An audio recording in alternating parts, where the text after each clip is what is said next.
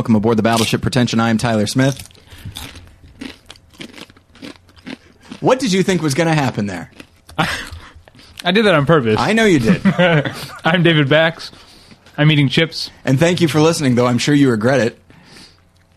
Okay, so it's Okay, Cinco I'm not. I'm not going to do that again. But yes, as of- on the recording, it is Cinco de Mayo. We have guests. I thought it'd be fun since we don't usually record on Saturdays. That to uh, you know, normally on a Saturday afternoon, I'd be I'd be drinking somewhere anyway. So I figured let's just make this a little party. We got some cervezas, we got some chips and salsa. Um, I'm, we're going to try not to eat on mic. We've already killed about half the bowl of chips before we even started. So I, I think I should say I've already killed about half the bowl of chips. So anyway, um, that hopefully that crunch will hopefully be the last one that you have to suffer through. But we'll see. It's going to be a fun time. Yeah, absolutely. My guess is the more the more cervezas are consumed, the more crunching you'll hear because I don't think uh, you guys are going to care quite so much. I, You're like, ah, to hell with it. It's I got enough for us each to have two beers. I think we can all, except for one of our guests who's who already showed up, half in the bag. Yeah, yeah. I, I think we'll be able to keep our composure. But as I mentioned, we had guests. Should we attend to podcast business? Yeah, I think so. Real quick. So I want to first. Uh, I've gotten a lot of emails recently about people liking their tweakedaudio.com earbuds. Oh, okay, A- yeah. And and some tweets of people saying like, "Can't wait to order one," you know, or. Uh, Wow, what a deal! I think someone said. I don't know. If someone Mother's said- Day is coming up. They tell me. yeah. Mother's Day is coming up. My girlfriend's birthday is coming up. Mm-hmm. Um, so uh, if you want some high quality earbuds uh, in a variety of uh, styles Mm-hmm. and colors, you go over to tweakedaudio.com slash pretension. And uh, that right there, you don't have to put any offer codes or any, all the work's done for you. Go to tweakedaudio.com slash pretension, and it's a third off the the normal price and free shipping uh, for for any order. They have they have earbuds. They also have watches, Mm-hmm. which I I haven't uh, I haven't used one of the watches, but if if it's from the same maker as these high quality earbuds, I I'm going to vouch for these. I got myself a Timex right here, so I don't need a watch yet. Uh-huh. But you never know. When this runs out, there's no question I'm going to go to tweakedaudio.com slash pretension. get yourself Get myself a watch. some watches, some watches. Oh, at least multiple one. Yeah, watches. Yeah, Um, so yeah, that's that that that deal still stands, and will. Uh, uh, I say it will for the foreseeable future, but you never know what's going to happen. Yeah. we could, you know, there could be some sort of big falling out between us and Bruce, or you know, I see uh, that coming on the horizon. I've been I've been reading the emails. So I would, even though we've been doing this for a while and will for the foreseeable future, I would head over to tweakedaudio.com slash pretension now. Even if you have working earbuds that you think are going to give out in a few months, don't wait. Go ahead and secure yourself. I'd say your next six, maybe, cycles of earbuds. Go ahead and buy six earbuds at, uh, well, I guess 12 earbuds, six sets, uh, at tweakedaudio.com slash pretension. Okay. So that uh, that's one of our sponsors. David, we got another one. All right. I know it. It's a movie called Sleep Debt. That's D E B T. What else could it be? That's there is no debt. Well, if you're saying death with an Irish accent, it, it kind of sounds like debt. Okay. So Let me see if I could do this with it. No, you know what? I owe it. We owe But no, we just our need to- sponsors more than that. We just need to clarify that this is not an Irish film called Sleep Death. It's called Right. Sleep Debt. it could still be an Irish film, right. but it's about I, uh, I- an Irishman. I don't think anything I said some sleep. implied that it wasn't an Irish film. I said it Right. wasn't an Irish film called. I want to heavily imply that it is an Irish film. it, it- you know what? The guy, our contact, his name is Patrick. Think about that. Okay, I, all, I- all Irishmen are named Patrick. We'll get to that a little bit later. yeah, it's uh, it's quite comical. Um, all right, so I'm going to read this thing. Here we go. And I've not, and that's the thing is I've not seen the film. I, I wish that I had because it, it looks interesting, but uh, so I can't speak to, you know, I don't want to give the impression that I'm saying like this movie's great or I don't like this movie, but they paid me, so I'm saying it either way. I kind of like that I'm objective about this, so I will just describe it. Sleep Debt is a low budget feature in the vein of classic Twilight Zone episodes. When a disturbed man is visited by vivid dreams which which turn out to be another person's consciousness, he must discover his connection with the stranger bef- before it is too late for them both. Sleep Debt is available online through Amazon.com. You can all go, also go to sleepdebtmovie.com. Or there is a, a banner ad. Again, we don't like calling it that because It's just an ad on the right side of the an screen. ad on the right side of the screen of battleshippretension.com. Uh, it, it looks very interesting. It's only $10.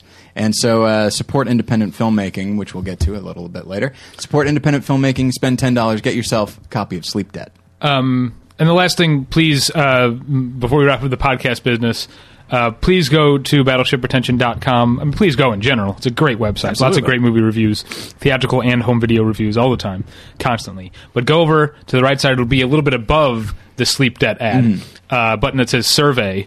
So you take that, uh, take It's a that big monolithic button that says survey. And uh, no, it's fine. Um, and so, yeah, it, it helps us to know more about you. Um, it'll ask, you know, about uh, age, gender, It just so that we know who our listeners are.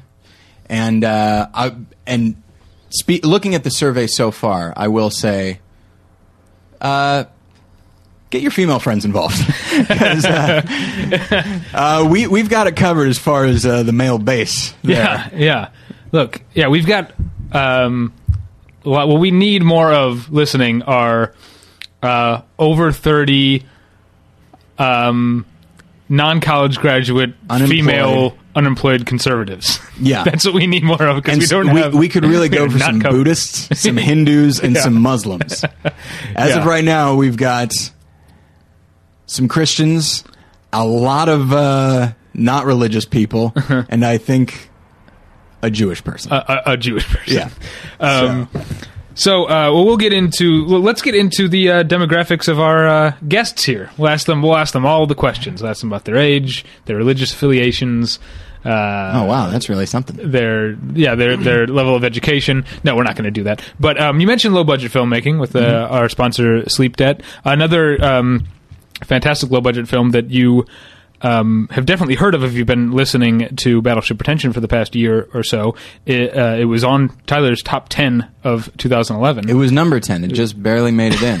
That's, So uh, it's a- was I don't think that was a necessary. that was probably a choice that I made, uh, knowing that they were going to be on. I Okay. totally sold out at this Um, point. the film is called Entrance.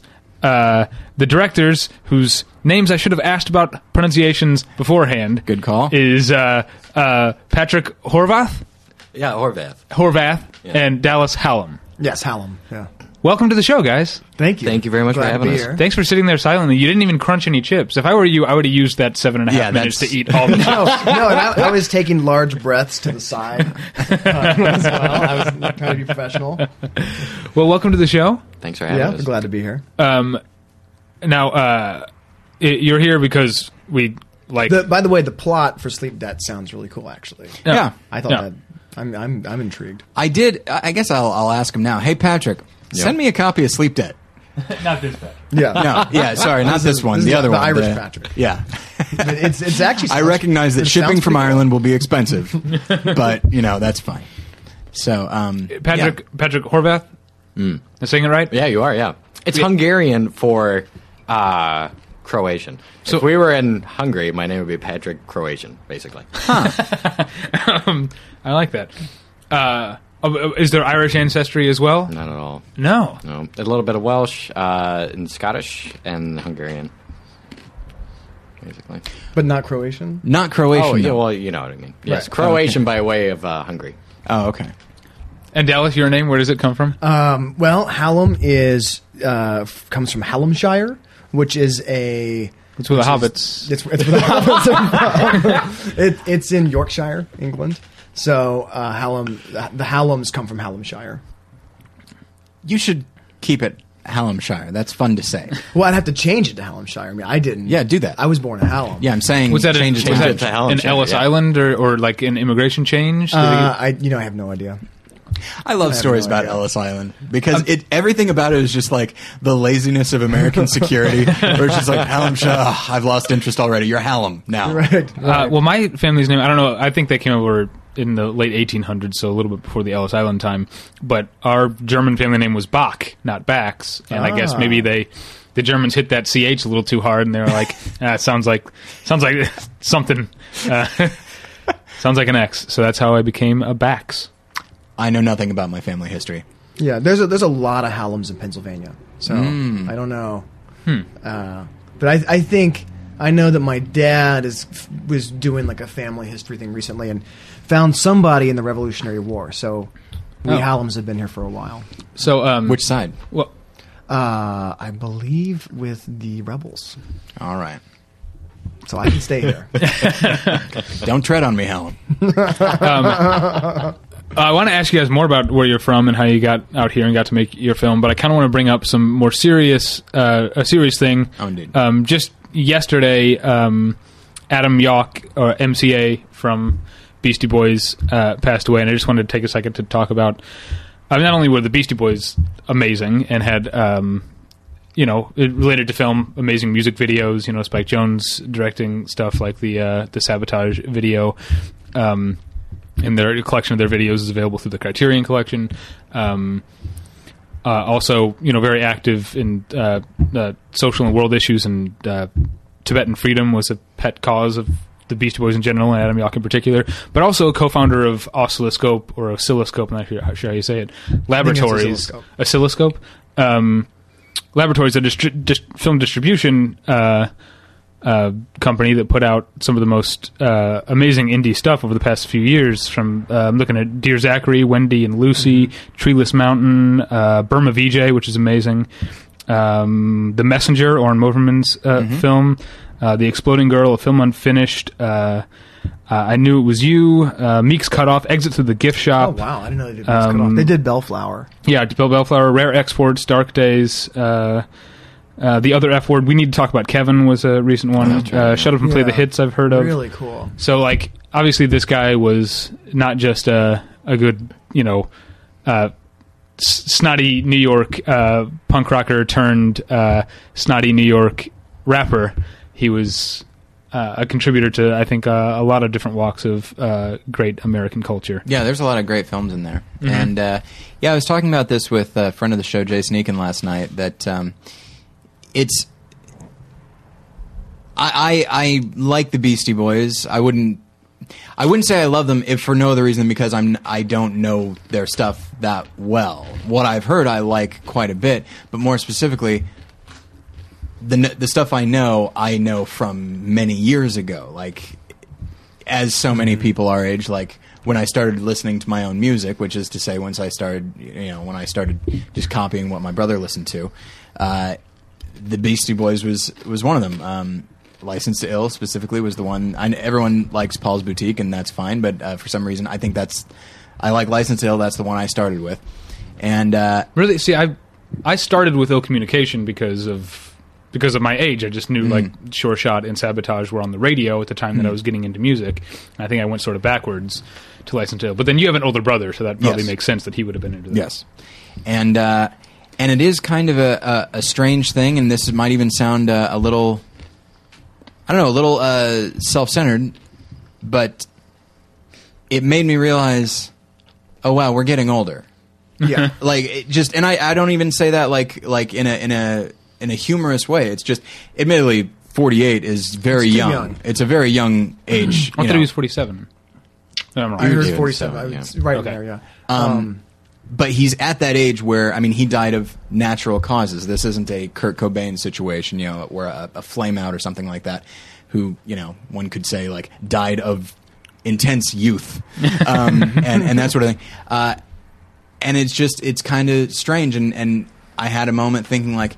This is going to happen a lot more. Like Yeah, my the idols, the people that that influenced me artistically in some way, it's going to happen more and more. This is the yeah. This is the first pop culture icon death that it's affected me, and I don't know how long. I mean, Mm-hmm. not to sound um, cold, but I mean, I, I wish Whitney Houston no ill will, but I just Right, I yeah. don't care. Yeah. I mean, I mean, I care that anyone dies. I'm, I'm sorry that she died, but I mean, in terms of my connection to her artistically, Mm-hmm. there just was no.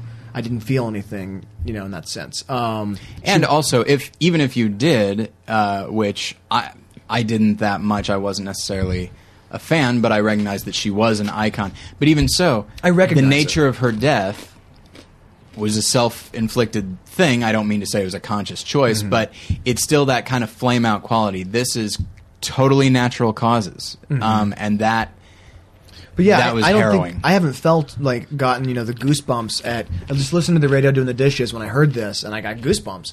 And you know, I'm not. I bear no grudge against sports, but I have. I don't pay attention to sports. So when it's, when an athlete something happens to an athlete, I don't feel it really. And like I said, Whitney Houston or a lot of times actors are really old and in their seventies or eighties when they die. This was the first time in a long time where I was like kind of rattled my youth a little bit. So I know exactly what you mean. It made me feel like I'm getting older. Yeah.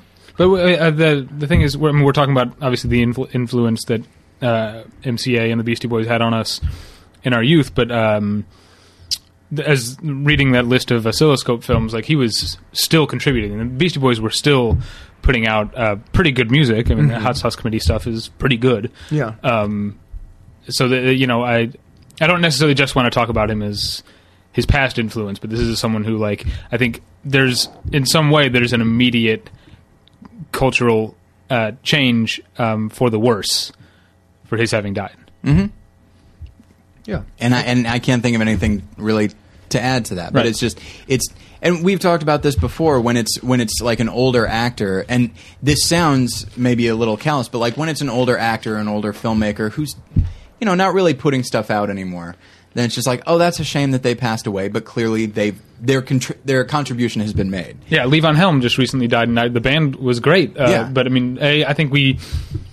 Not that we, mean, people knew that Adam Yauch had cancer, but I think we knew that the end was coming for Levon Helm. He was in his uh, mid seventies. I, I, think there is a sense of it's still sad, Yeah, but it's not rattling. Is the word that Dallas used that I like. yeah. It's the the realization's like there are there's probably another fifteen to twenty years worth of material that we're not going to have now, and that is that. The whole thing is sad from a from a human perspective, and then from from an, an art lover's perspective and music lover's perspective, that is particularly heartbreaking, knowing that it is a life cut short and a and a uh, a career career sounds almost too too cold. It's you know artistic expression cut short by this. Okay, well let's let's move back into the show. I just thought Right. that was worth mentioning on a on a film show.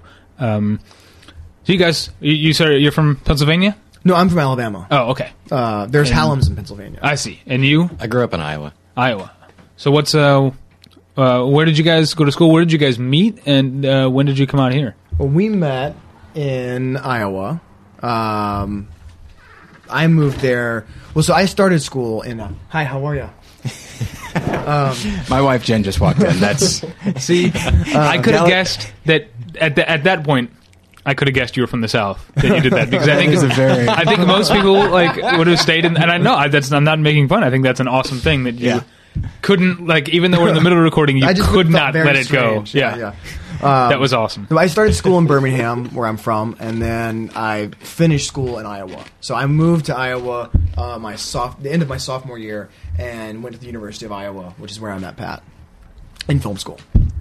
Yeah, I remember I sat down in an editing bay one seat over from you before I'd even met you, Mm-hmm. and I was being really weird to the left. I remember being weird enough to get your attention. You were being weird. Yeah, um, but uh, I was just really psyched about a cut that I had made, um, and I remember being like, "Yeah!" But uh, he, and then you know, you sort of looked and you were happy. You know, he's like, "Well, he seems happy what he's doing," uh, but uh, it took at least.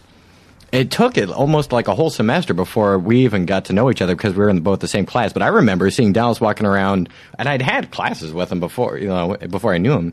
Um, but he was just a good-looking dude. Uh, he, he was in full-on James Dean mode at the time, um, and uh, it was the last thing a single dude needed on campus was to have a Dallas Hallam walking around.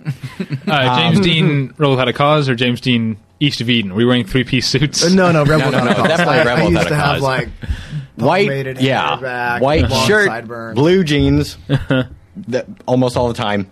And we used to be Uh, all smoked, you know, Yeah. like chimneys back then. but that was a good-looking good dude. time. We we did, you know, we had the thing the way the way a lot of film schools work is you'll kind of end up on a track, and then once you get going with that track, you end up with the similar people throughout the school, and then there's like ebbs and flows as you like take a sound class and someone else does this, and then you come back together.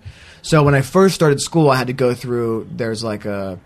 Um, uh, an introduction to media production they called it class that everyone has to take and that's like the gateway to where after that you can then start taking the actual production classes that you came to school for so we weren't in the same introduction class but then after that i think we pretty quickly got on the same track because we worked on each other's films from then on out Yeah, we did. It was, I think it was film theory though that we really got in. Yeah. I wasn't even no, that's right because we that's where we had met was in film theory, Mm-hmm. and uh, because you guys had all jumped onto film pro, and then I Oh yeah, yeah, that's right. That's right. Great film theory class. I, I University of Iowa is just a hotbed for film theory. Not so much. I mean, the film production classes were great. Uh-huh. They're not like out here, you know. They're they are you and a Bolex, and you're being pushed to really ex- like take your art as deep as you can go. And you, I, I kind of wish in a way they had a couple classes on what to do when you get to LA because I spun my wheels for ten years until I figured it out. It was a Um, real hard transition. it's an artsy school. Yeah. And that's like, Yeah. you know, that's their bread and butter. I think I think where Tyler and I went is kind of the exact opposite. Like they're not, except for maybe some classes, they're not interested in your vision. It's in a lot of ways, Columbia College Chicago is essentially a trade school, and that's why you get people come out here and work. They don't necessarily become the voices of their generation. If, I'll say I, I feel like this is, and correct me if, if I'm wrong, but the impression that I got is if you were a sound guy, or you were a DP, or you were an editor, if you if you were in one of those specific fields, you will get a job fr- out, of, Yeah. out of Columbia. We- Columbia, if you Yeah. are a Yeah. writer or a director, then they're like, all right, here, you know, write your scripts, make your movies. We'll, you know, we'll we'll help you along the way. Uh, and then it's like, all right, how do I actually, uh, you know, get a job doing this? Like, I, I, I'm not following you. What? we, we knew people who went, like, were at Iowa and, like, this is too artsy. And they went, they went back, people from Chicago, because there's a lot of cross pollination between Iowa City and Chicago. Yeah. And they went back to Columbia because they wanted to go somewhere that was taking production more seriously. Um, that said, I wouldn't trade the experience for the world. No, I, I, mean, it was, think it was a lot stronger. Uh, I think it definitely. I mean, for myself personally, it definitely made me into the person that's constantly analyzing what it is that we're trying to get at. Not so much like, does it look like Tony Scott's Domino? Right. Like, but but I and I only bring that up because I had a. Is that where you jump first? No. it's just like, is this? I only bring it up- Is this more or less than Domino? I only bring it up because we had a. Uh, uh, I used to work at a video store back in Chicago for like three years during my angry young man period after college. Which, and, um, which video store? Specialty Video. There's two Oh. of them in Chicago. what the one on Broadway? Uh, yep, I worked at Broadway in Andersonville. Lived in Andersonville. Oh, yeah. Um, but uh, uh, we had this uh, customer who would always come in, and he taught at DePaul, and he was sitting in. A, he was teaching film, and he was a, uh, a sound uh, editor out here, and then would go back and take teaching gigs wherever they offered. So he was into Paul teaching, and he became a regular at the video store. I talked to him a bunch. We'd sit and chat for a half an hour just about film. And he had mentioned to me, he's like, you know, I sat in on a, a friend's class who was teaching, and they were showing clips, um, and one of them had done this shot for shot opening of Domino, and the effects were spot on. You know, they looked perfect. And after they were done doing it, I kind of stood up and I, you know, I raised my hand. And I asked, like, but why? Like, but he was like, yeah, you did it, but why? Yeah. you know. Um, Always a good question. I don't think Tony Scott uh, asked himself that question. Well, see, you know, I would love, I would, I would love to honestly ask why. him that question. I think there's actually a lot to analyze in Domino, but I just I still think it's an awful movie.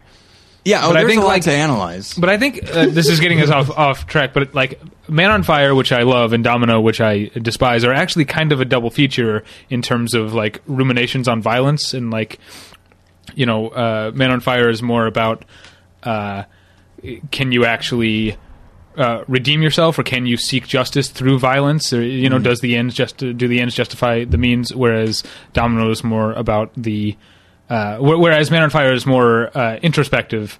Um, uh, Domino is more of an extroverted look at like how uh, a person's violent acts are seen and absorbed by the society. I still think Man on Fire is the only one that's a good movie, but I do think there's something going on there. I, I haven't seen either of them actually. I, got, I feel like I've got a hole in my education. Uh, Not having seen those two. I've only seen, seen two, two Tony Scott films. Which Well, one? I'll tell you what. Top Gun and True Romance. yeah. Oh, then I've seen three. Hunger. The Hunger. Yeah. Oh, which I, I was- I've Have you never seen seen Crimson Tide? It's really Oh, good. yeah. Oh, I've seen Crimson jeez, Tide. I've Crimson seen Tide is four. good. I think yeah. you've seen a lot more than you think you have. No, that's it. Four. but I'll But we tell all you saw what. Unstoppable. I didn't see. We all un- saw Unstoppable mul- multiple times. I saw Unstoppable. It's kind of fun. really? I didn't Yeah, see it. I should I, make I. I almost went and saw it. Oh, but I didn't. Um, you see the new Taking Pelham One Two Three? No. It's uh, I, you know what? I didn't even know how I was going to end that sentence. It was better than I thought it was going to be. we have a, a, Make a of that good what buddy you will. that worked on it. Uh, Was it John Travolta?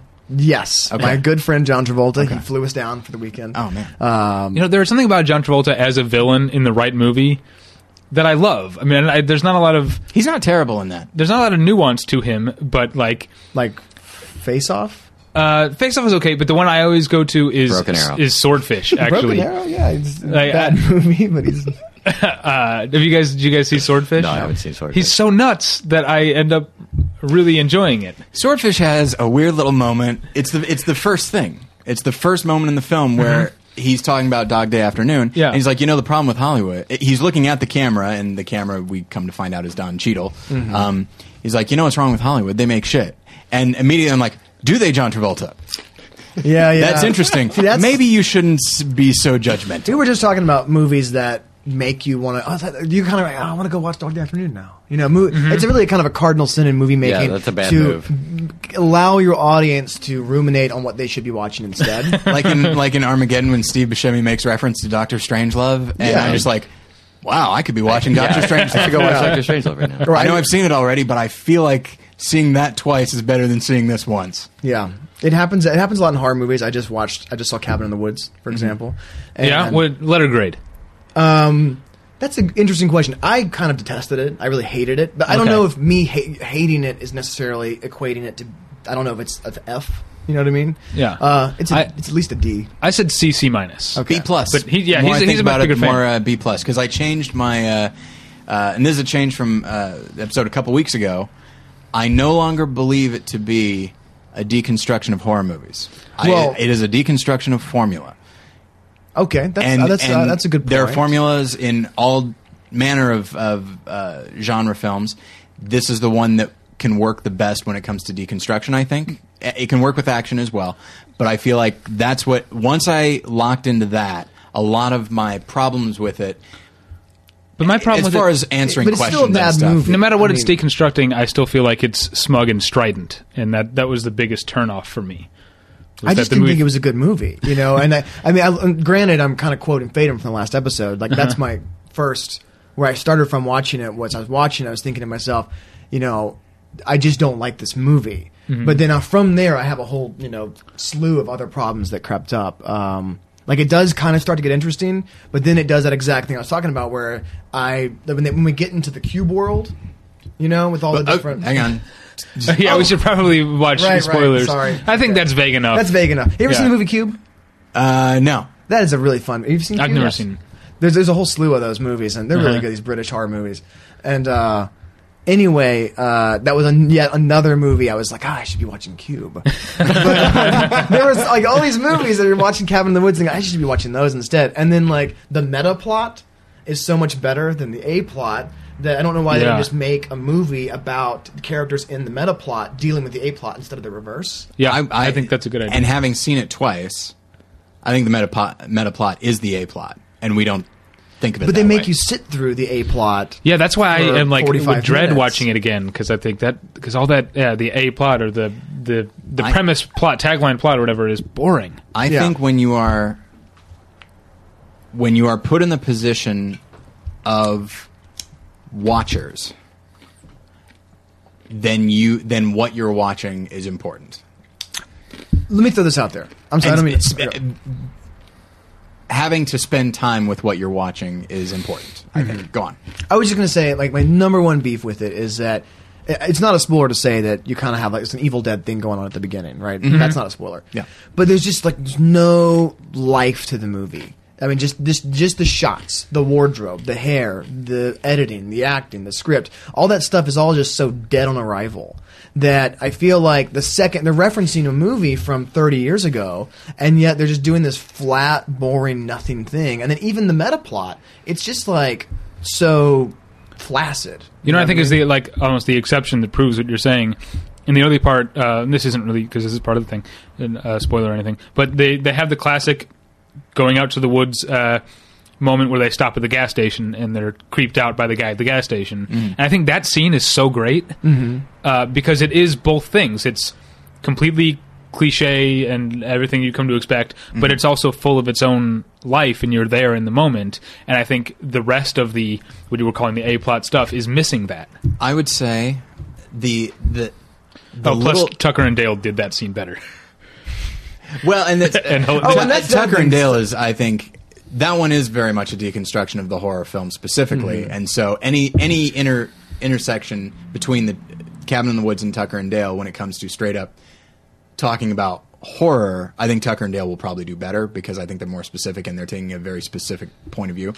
But um, uh, trying to remain mostly spoiler free, I'll bring up the One Way Mirror and the the one real act of truth or dare that we see is notable and creepy and and genuinely suspenseful. And that I think that that, is- that is young woman, like- the blonde woman, I think that's one of the best performances in the movie. I can't remember the actress's name or the character's name. Right.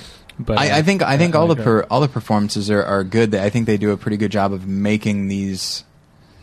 And I agree with what uh, with with what Fadem said that uh, I wish they had spent a little bit more time establishing that these characters are not at all like the archetypes Right. that we will come to see them as. I think- And I don't want to go much deeper. Yeah. than that. Yeah, they just should. The, the problem was is that the A plot and the meta plot were identical in terms of the, their production elements, and if they had made them different, if Mm-hmm. Yeah. they had made Oh, I one see. grittier than the other, like Yeah. they didn't bounce off each other at all. So like I didn't get that feeling that this is this like explanation behind some kind of master narrative. and that is the and that is the difference. We uh, David and I keep uh, referencing behind the mask, and th- there is a stylistic change when we are watching the stuff behind the scenes. Not merely because it's I, li- I like that movie a lot. not merely because it's Have you seen the movie? documentary uh, or documentary style, and th- but then it goes into the movie, the horror movie we're watching, and the style is so specific. music changes, The, the music lighting changes, changes. yeah.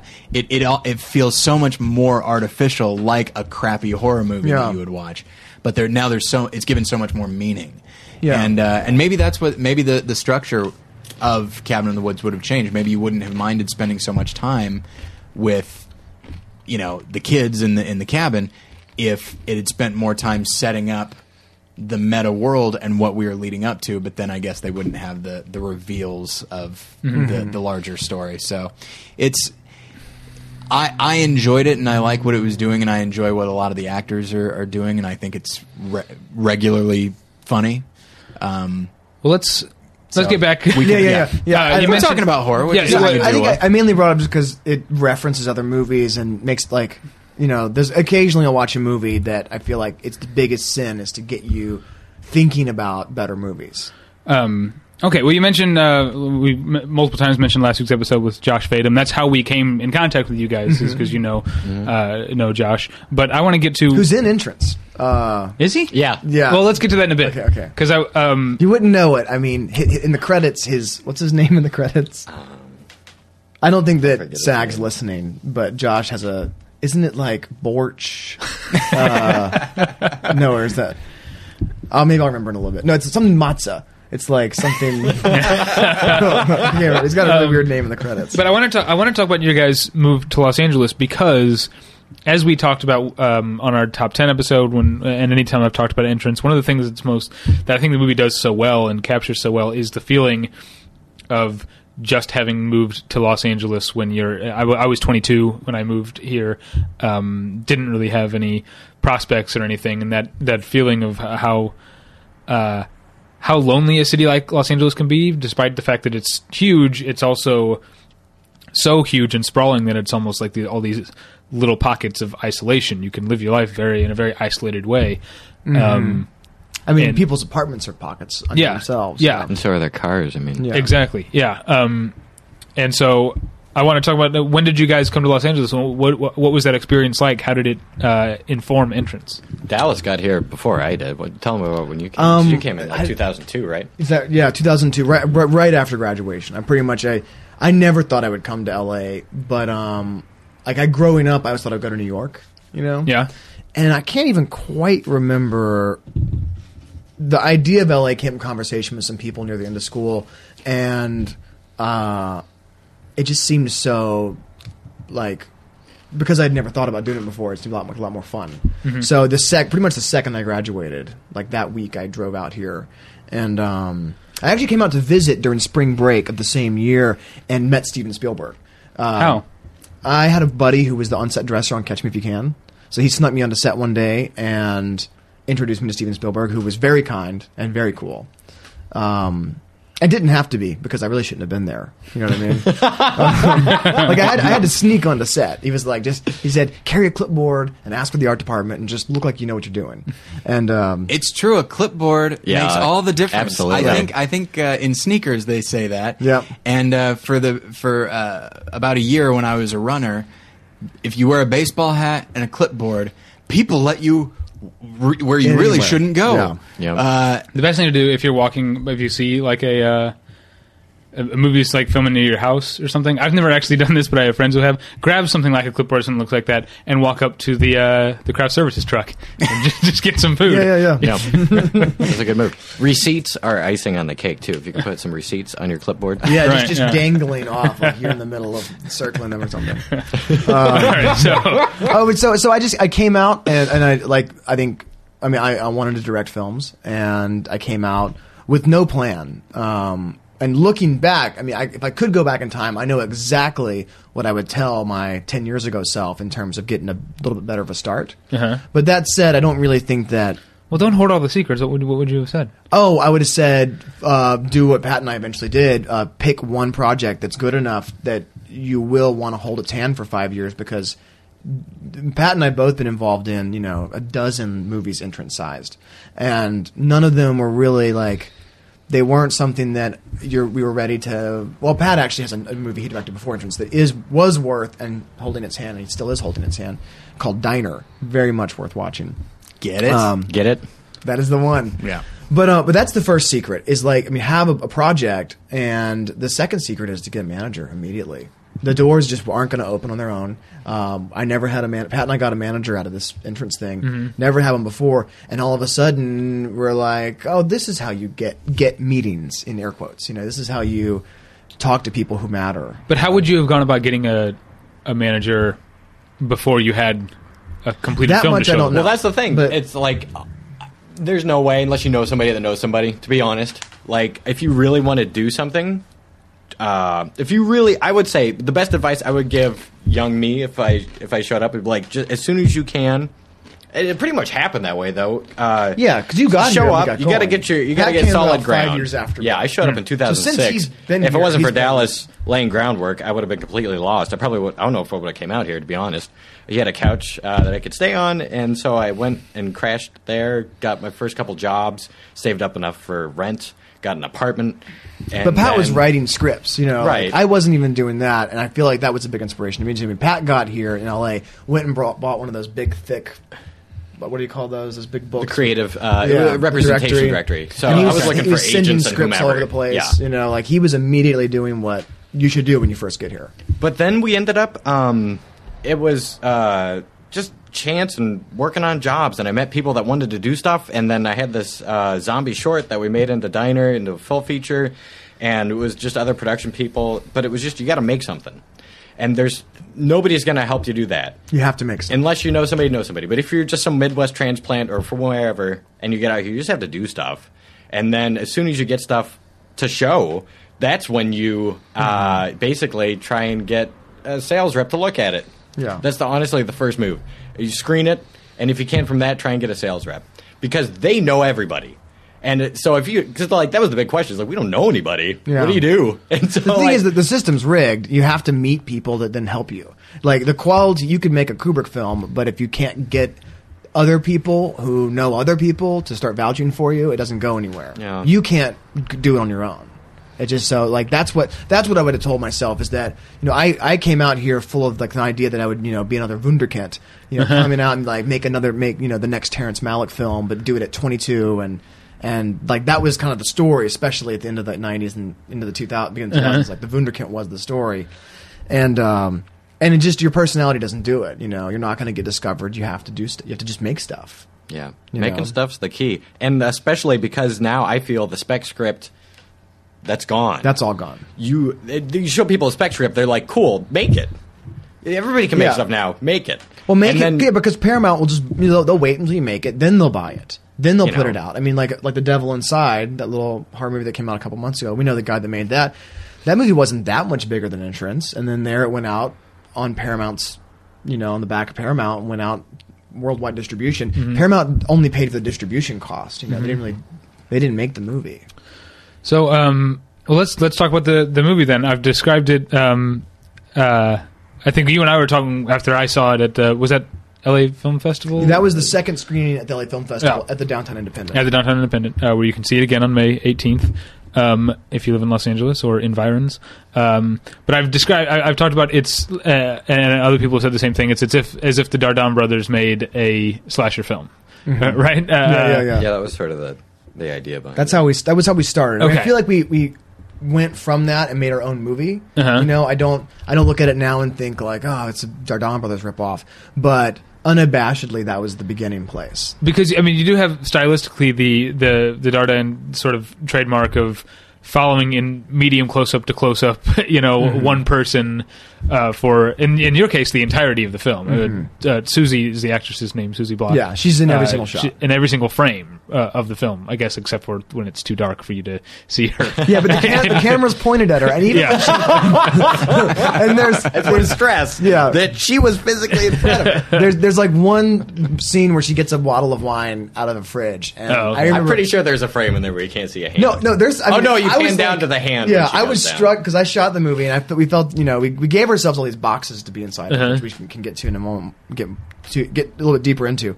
Um, but at that moment, I remember flailing around trying to make sure I caught her hand so that we could really make sure you know we could live inside of this box, which was she's in every shot, she's in every frame. Yeah. Um, so uh, I, I don't want to go too much into the story from there, but um, uh, I want to ask you, yeah, I guess how, the more technical, just how did, how did you get it made questions, but I also want the more analytical stuff of the the moving to a big city at a young age Mm-hmm. theme, but also. I mean, you guys. I'm looking at you. You're both men, Right. Um, it's a movie that's uh, very. I saw it, you know, with uh, uh, with my girlfriend, and I I uh, remarked to her, and she agreed that it's incredibly insightful about being a young single woman in a in a big city alone. Uh, Well, the, uh, the, how- ca- the cast was full of women who Uh-huh. all gave input the whole way through, and in fact, the whole thing started. The, the, the, the movie has, has like two different points of origin. The, the first is is that I was trying to make this other movie that was going to be called Land of Dust and Water, and it was going to be this like super gory art film, you know, like like a love story, but as gory as gory could, you know, be just like total body horror. And Pat was going to AD that. So a year before, I had AD'd Pat's movie Diner, and the way I was going about it is I had a little bit of money saved up, and then I was just throwing all these balls into the air, and I figured that eventually the movie would just kind of make itself, which doesn't work. uh, you end up wasting a lot of money when you do that. Uh, you actually have to have a little bit more focus than that. But so that that movie fell apart. It, it, it happens a lot with these little projects where you look around one day, you didn't even know that it fell apart. You just look around one day and realize that all these elements didn't come together. Around the same time- that was happening.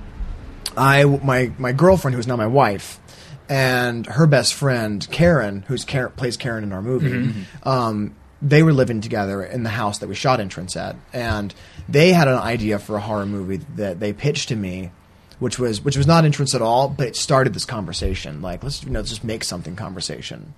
And so, coming off of that conversation and thinking about them and talking to them about their place in Los Angeles and whatnot, I went back to Pat and I pitched to him this slasher movie that we could direct together that uh, was what if the Dardenne brothers made a horror movie. And the reason for that stylistic choice was that I felt that we could actually make we could with the amount of resources and money we had make something that worked.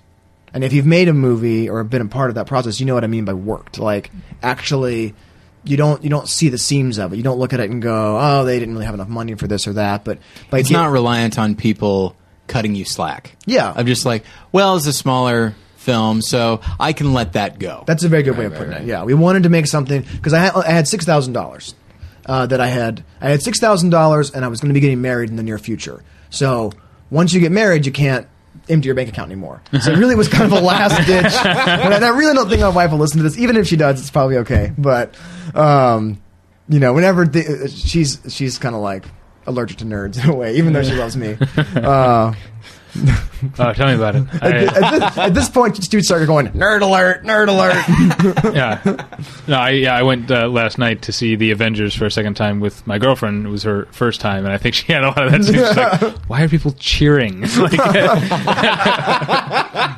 but so I, I felt very aware that this was kind of a last, like this other project just fell apart. It was a dream project for that I'd been working on for literally years, and um, so I pitched it to Pat, and he loved the idea, and within a month, I think we had made it. Right? Yeah. Uh, it was pretty much from like, what if? And then it turned into we had a script in two weeks, and then it turned into okay, so we have a week down, and then we shoot, and then the and because it was so fast, we had all these rules because rules help you expedite the process. Mm-hmm. Like no coverage, like the Dardennes. so that means we don't have to flip a room around and like shoot the other way. There's only one shot, um, and that Yeah, does- one shot per scene. That does hurt you though when you need to cut to something to make it sell. You know, and it makes uh, uh, murdering someone on screen hard. yeah, I, I can imagine. I mean, there are uh, there's some pretty disturbing stuff uh, in in in that film. Uh, There, yeah, there That were- took a lot of long conversations to figure out how to do something. I'll tell you what though, that was like that was a very small portion of the whole process where we had found ourselves painted into a corner we didn't really think through. That was not intended. yeah, we It wasn't until we actually got to the more intense uh, parts of the film that we realized, oh wait, yeah, but we can't cut. like, we're like, why did we already do we already that? we, had shot three quarters of the film when we this started dawned on we storyboard because again we had no time so we didn't storyboard traditionally but we had the camera Yeah. uh, so we just shot everything we blocked Just everything out I. just the two of us and we'd be running around the house and i'd be all the women running around Uh-huh. um, and then dallas was shooting it already so uh, we and we finally got to that part and then we are like all right so we'll do this cut to, wait you can't cut and then we're like how do we pull off this stuff? Uh, and you know we, we found ways to do it. But um, other than that the rest of it was completely designed to go as fast as possible uh, and still sell the drama and the story beats and um, and the, the the sort of earnestness of it all.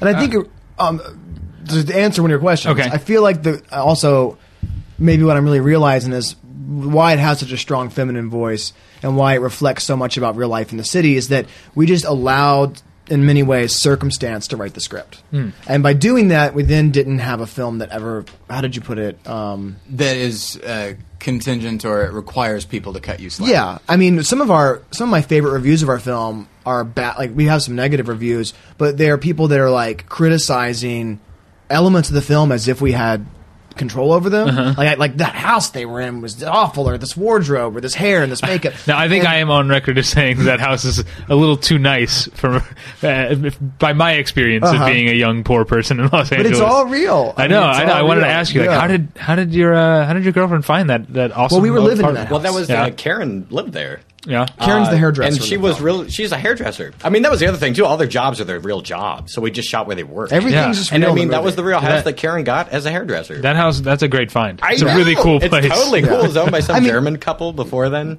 And, you know, Uh, and- it's a strange house. There was a different time. I mean, we live in the recession now, but Uh-huh. there was a different time when it was easier to buy big houses. You know, so Right. I, I mean, it really is just that was just her house. Yeah. You know, Uh, So- I want to ask real quick Okay. because I know the film geeks who listen will be curious. How long is the final shot in the film? oh boy. Um.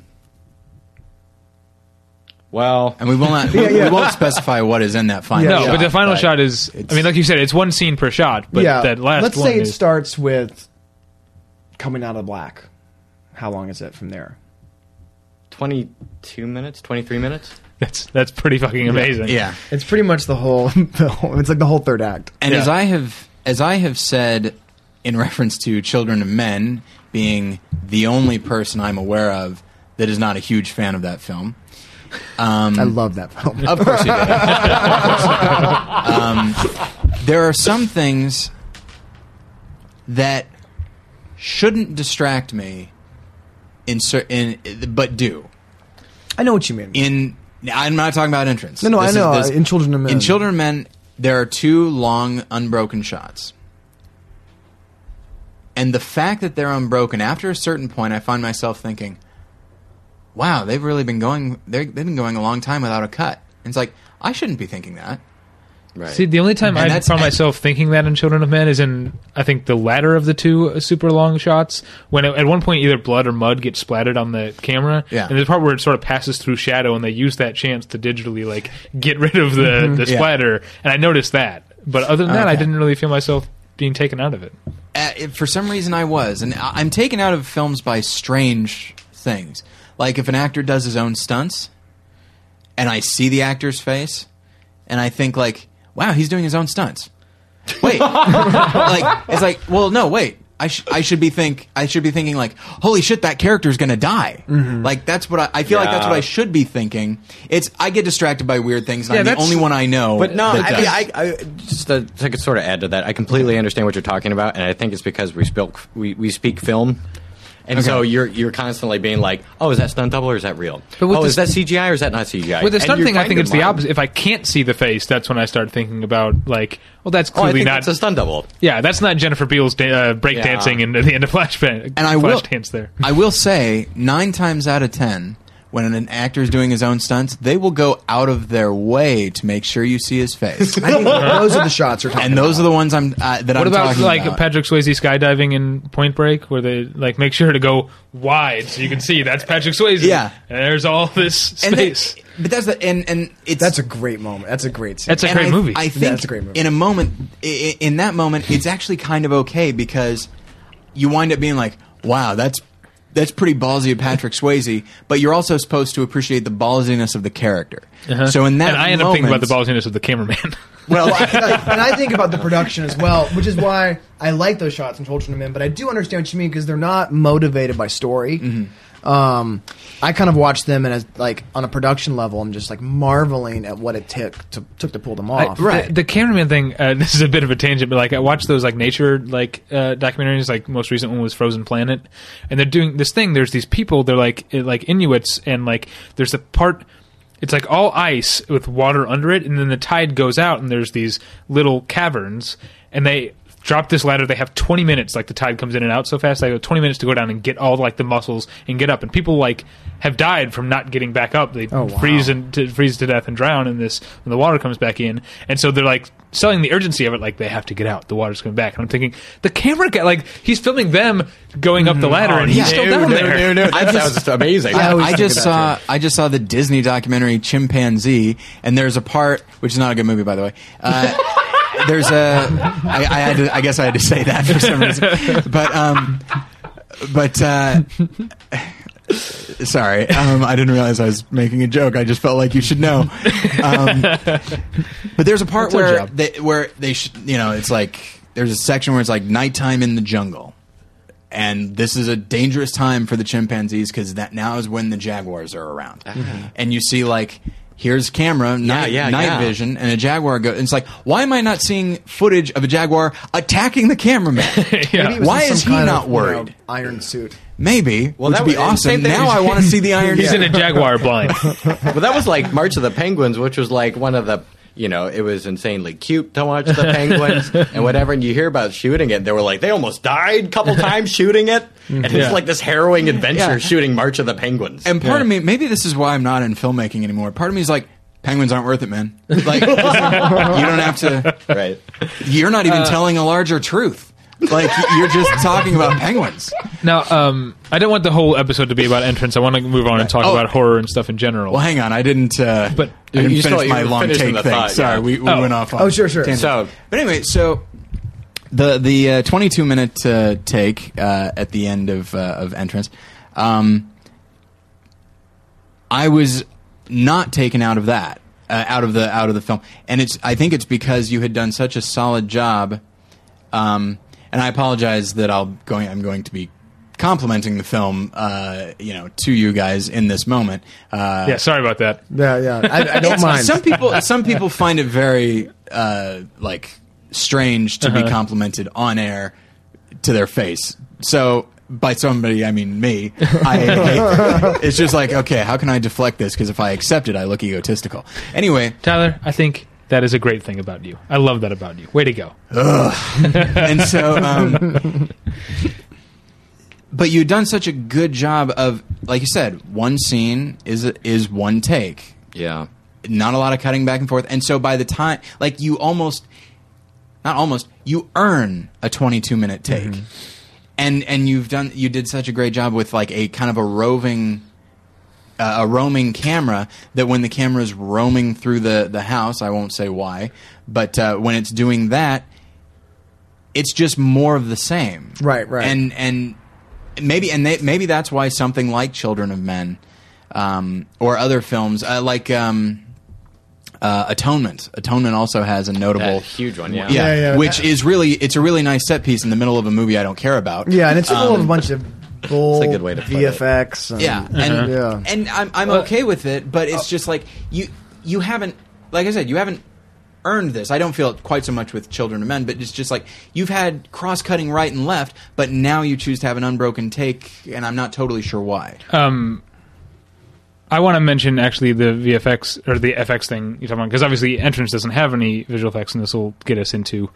some other stuff we want to talk about. But uh, how big a crew did you have? Because I think there are parts in that in that last shot, and I'll completely uh, avoid spoilers here. But like you leave a room, and by the time you come back, there's clearly been some makeup and even some sort of like Right. like with the the hammock uh, Oh, thing. sure. Um, it wasn't like, a, it wasn't a big crew, but it took us a week to do it. Yeah. It took us a week of preparation. Mainly, Pat and I spent a whole I- week. there were I let's see uh, the main the whole production was shot uh, Dallas shot it. Um, we had on day one, friend of a friend recommended Christopher Dowski to pop in and do sound. Uh-huh. All of a sudden, this guy who we just met that day stuck around the whole production. A Chicagoan, right? No, he's from Wisconsin. Oh, and then, Wisconsin- um, Wisconsin. and then, uh, and then I was in tow with the monitor, uh, chained to Dallas, and Chris was hardlined with his mic to Dallas. We couldn't have made it without Chris. That, so that was it. There's no way. And then Susie. That was pretty much every day was us. And Us then four every day, When we got to the uh, the main stuff at the end, we had probably four or five people. Um, as soon as we left a room, they would be sneaking uh, between behind us and like setting things and putting things or giving props and switching them out, um, things like that. Uh, There were other hard things like just because of the wiring in that house, like we would need to control the power in the house for some of the parts of the Oh, shot. wow, yeah. Shot, and so like it took two different people to cut all the It, circuits. it literally circuits. took all. Uh, it was like forty. Well, how many? They had the. There was They all these had- different switches. They Yeah. and that one person could do them at the same time. Yeah, so they would have to cut these switches, and then they have to like hide in a closet as the camera went by, and then come back out, and like this was all stuff that it took us a, like it took us a week to That's figure it so all awesome. out. But um, uh, I don't want to make it sound like the whole movie is this last uh, bravura No, shot. yeah, because there's all this. very much just a very. It's a very simplistic character study thing. That was, but I mean, there's yeah. some pretty uh, amazingly um, insightful uh, character-wise, but also um, you've got a real control over the atmosphere and the mood and the tone in that in that early stuff. And another movie that you and I, Dallas, after the screening, talked about was uh, Chantal Akerman's Jeanne Dielman. Oh, sure. sure, yeah. uh, in in term obviously entrances it's under 90 minutes it's not four hours. Yeah. It's not 220 minutes or whatever uh, Jeanne Dielman is but it does have that sense of getting to know a person through the repetition of their daily routines you know feeding the feeding your dog and, and stuff like that. I, I just want to I, I want the listeners to have a sense that it's not just about this like sort of uh, virtuosic It's uh, about Susie. I mean, people, and, and we actually have our best responses tend to be from from women who see it, which we weren't like think we didn't plan that. It just happened like that. But people who either know someone just like Susie, or maybe felt like they were like her, they went through this time as well before they either got a grip on things or moved away. You know, Uh, it's it's oh, sorry. it's interesting. Uh, the way David describes it is uh, if the Dardenne brothers made a slasher film. well I guess I got that from them Oh, okay. apparently Um, I, I thought think I thought we- I came up with No, it we talked about that. okay uh, mi- mine was, and by the way, and as we've said before, I don't mean to. By bringing up other filmmakers, it's not as though this film is good only insofar as it references other filmmakers. Mm-hmm. Uh, but if Polanski made a mumblecore film, is Sure, the yeah. way I approach it. Sure. I think I like And- that description. And the I mean, we're, we're both you know cinephiles, so Yeah. we, we talk. We use directors and cinematographers to discuss what we want to do accomplish. and and the fa- and, and there are plenty of people that do that and then just become a failed version of that like you use that as a jumping off point to make your own thing and that is notable and admirable and when i locked into the idea of this uh, of it as a sort of mumblecore film um that's when I started thinking, well, what is the nature of a mumblecore film? And nine times out of ten, it is young. It's about young people who are a little directionless.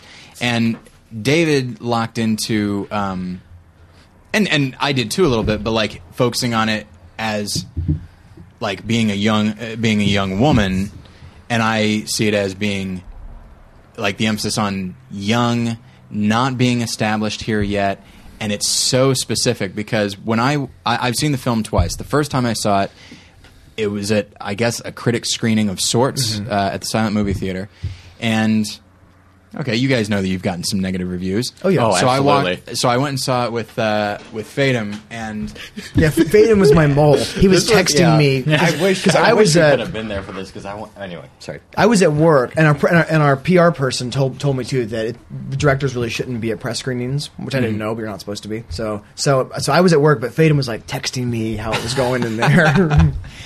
Okay, well, uh, y- people seemed to respond to it well when the film was going, and then I went into the uh, men's room and uh, after the film, and I was uh, using the restroom and I was listening to hear what other people are saying, and these couple of guys were, uh, or I think a guy was was leaving and mentioned to me. That's right, he was he was leaving the restroom. And The restroom at, like- Silent Movie Theater is It's like a one- single occupant. Yeah, yeah, Yeah. So we passed each ships passing in the night, David, and uh, and he's just like, and I'm sorry. He's like stupid fucking movie, and I don't know why he sounded. He sounded like a, an old timey gangster, Right, right. and he was wearing like a dark suit in the middle of like a Tuesday afternoon, and so I'm just like maybe he is a gangster, and so um, and because it's like, and I I really wanted to engage with him, but I had to use the restroom, and so I did that, and then I came out, and then I was talking with Josh, and I was listening to what other people were saying, and I noticed older people didn't like it, mm-hmm. younger people did, and I felt like that was worth that was worth noting, and I wonder it's like I wonder if not to imply that you can't be lonely if you're older in this city. right, right. Right. But I think when you've recently come, I mean, for the first two years, like, even though I was married, I found this to be incredibly lonely. I knew Jen, I knew David, I didn't really know a lot of other people beyond that, mm-hmm. and it was very lonely. And I think when you're older, and if you're a, you know, if you're a professional film critic, then you you're well established, and if you're in your 50s, you probably have a number of friends that you've acquired over the years. And I wonder if they just forgot what it was like Yeah, yeah. to be living in this city where there's so much sprawl. Everybody's there's kind of a general tone of everyone's in it for themselves, um, and you're still somewhat new to it. Even if you've lived there a couple years, you're trying to make it happen, not even really knowing what it is. And it's just it does seem to be a film that like is specifically possible because the characters involved are young. Um, and it just I don't know. I found it to be.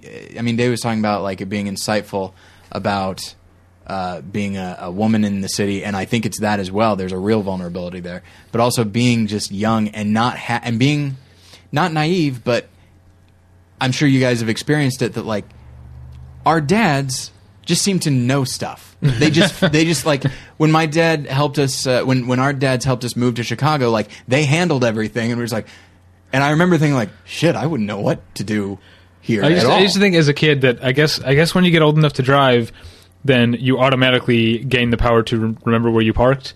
And no, I'm still pretty bad at that. yeah, and Yeah. just and so, But I'm sorry, I, I didn't give you a chance to respond to what Tyler was saying. but it's it's that idea of like we think adults have it figured out, and Suziey's character, you know, seems to be, you know, in her twenties and still kind of a new transplant to the city, newish, a couple years, I would I would assume. Yeah, there's a couple. There's there's some subplot stuff that we ended up trimming out because it didn't. It wasn't reading. Mm-hmm. But we definitely were thinking of her as someone who went into art school, came out here to like make it in Right. quotes, and uh, whatever that means. Like you said, I mean, I I I know that experience of coming out here and feeling like I wanted to make it, and yet having zero idea of where to begin and no Yeah. direction, and uh, and she just kind of flounders, you know, and she can't connect to anybody. Mm-hmm. And then I'm sorry. no, go ahead. Go ahead. I was gonna say, so speaking of the wo- the woman thing, I think a lot of that had to do with I'm I've never been a woman walking down the street by myself, or or just with another woman. But if you talk to women about what their experience is like when they're not next to a man, their experience of the world, at least in Los Angeles, is completely different. yeah. than you would ever There- know. There's a great. I mean, I've, I've, I've avoided specific spoilers, but I think there's one scene that's worth talking about where uh, Suziey. I forget the characters. Suziey. it is Suziey. Okay. we, we just didn't. We didn't. All their names are the same. Um, There's no time to write Yeah. names. uh, Suziey's, I guess, walking home, and there's a car moving slowly on the street alongside her, and you don't know. Is this person just looking for parking?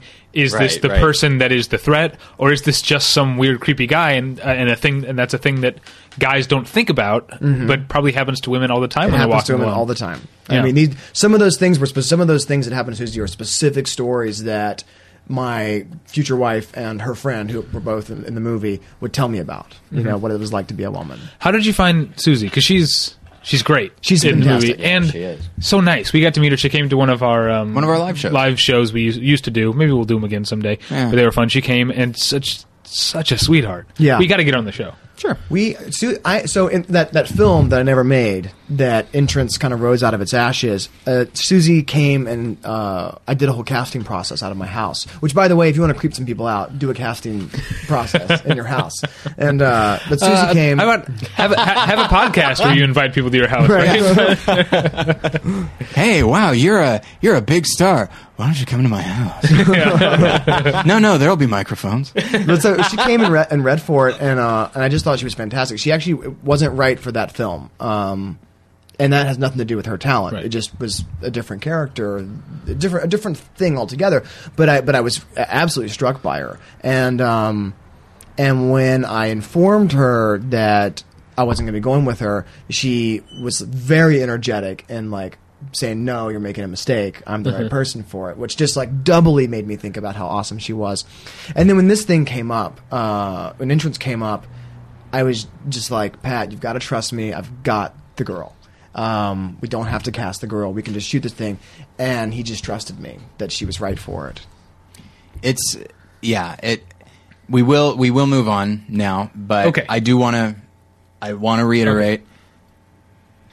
It's going to be playing at uh, I don't remember what's the Downtown theater? Independent on May Downtown 18th. Independent, May 18th. More importantly, to people who don't live in Los Angeles, though, yeah. it's going to be available on demand On demand. starting uh, May 18th. May 18th. and that'll be on iTunes, Amazon. I'm gonna probably forget a couple, but it's Uh-huh. it's not on. It won't be on Netflix yet. It'll be like iTunes, Amazon, um, Xbox, something. Th- There's different video game platforms that you can stream movies on. Uh-huh. Uh, so a couple of those, maybe a, couple- a PlayStation, maybe. Uh, and then there's a couple HD, like IFC Midnight HD channels that do Right. video on demand that you can get it from.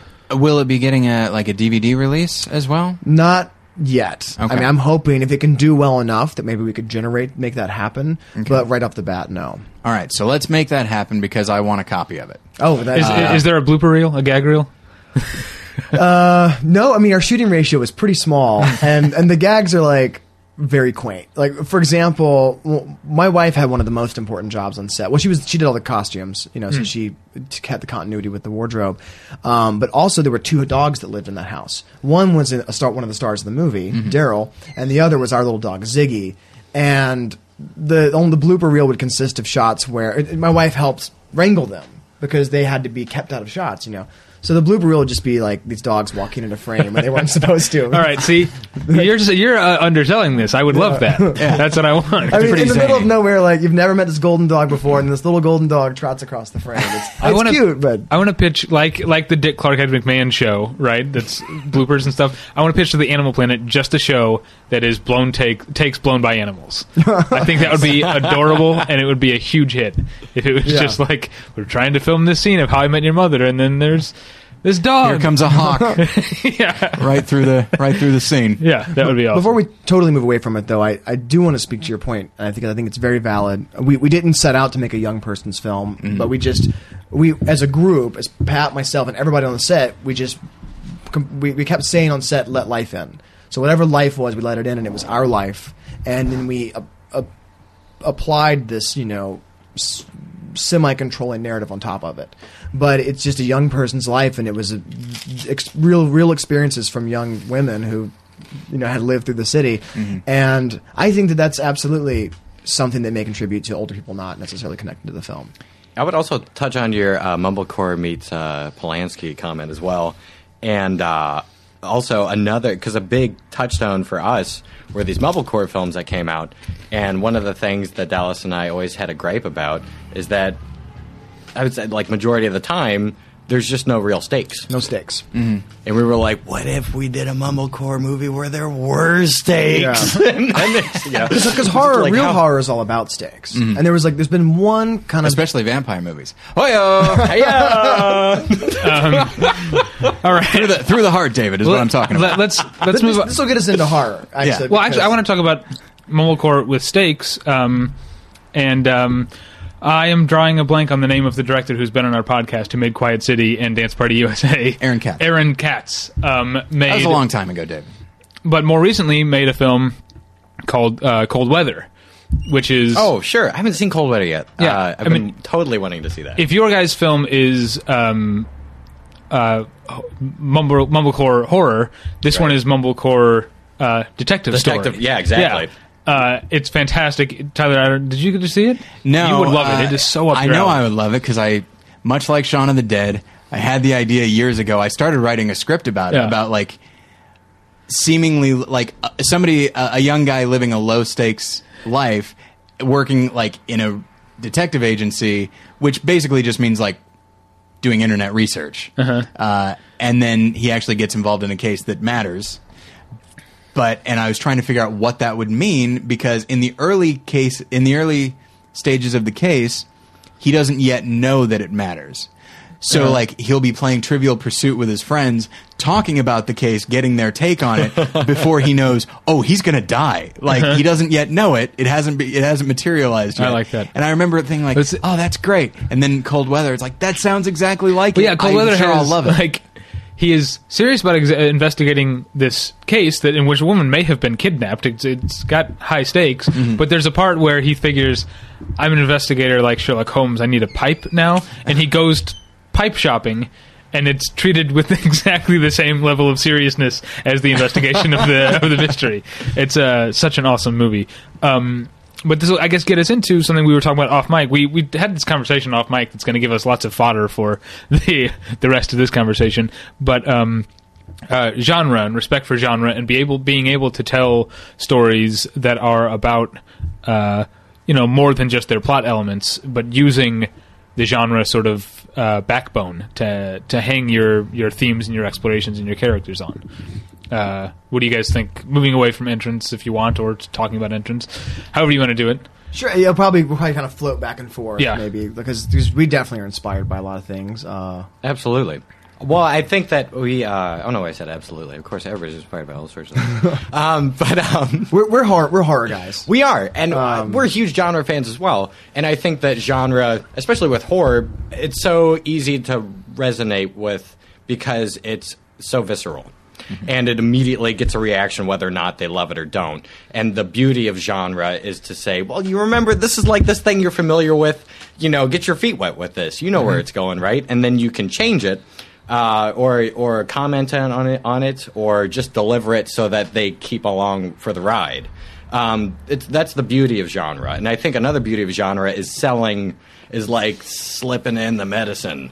Uh, so you get to give them the medicine with the sugar, and everybody's really happy to see the you know oh I know what you call this. This is like the final girl, or like oh I know what this is. You This know is with good with good horror films. I mean, there's Yeah, yeah, definitely yeah. there's, there's a section a segment of horror, horror all horror films are connected to, or you know have to hold hands with business, and there's a section of horror films that are only business, Right. and that would be like all the Platinum Dunes movies. Mm-hmm. You know, Michael the Michael Bay remakes of all the great horror movies. Those are just business. But then Absolutely, good horror yeah, movies yeah. do what Pat's talking about, where the genre gets you into the theater, and then you can really slip in pretty intense social commentary. I mean, I think I think horror is the one genre that that best, or it is the genre that best discusses like issues of ethics and morality in society and how fragile society is.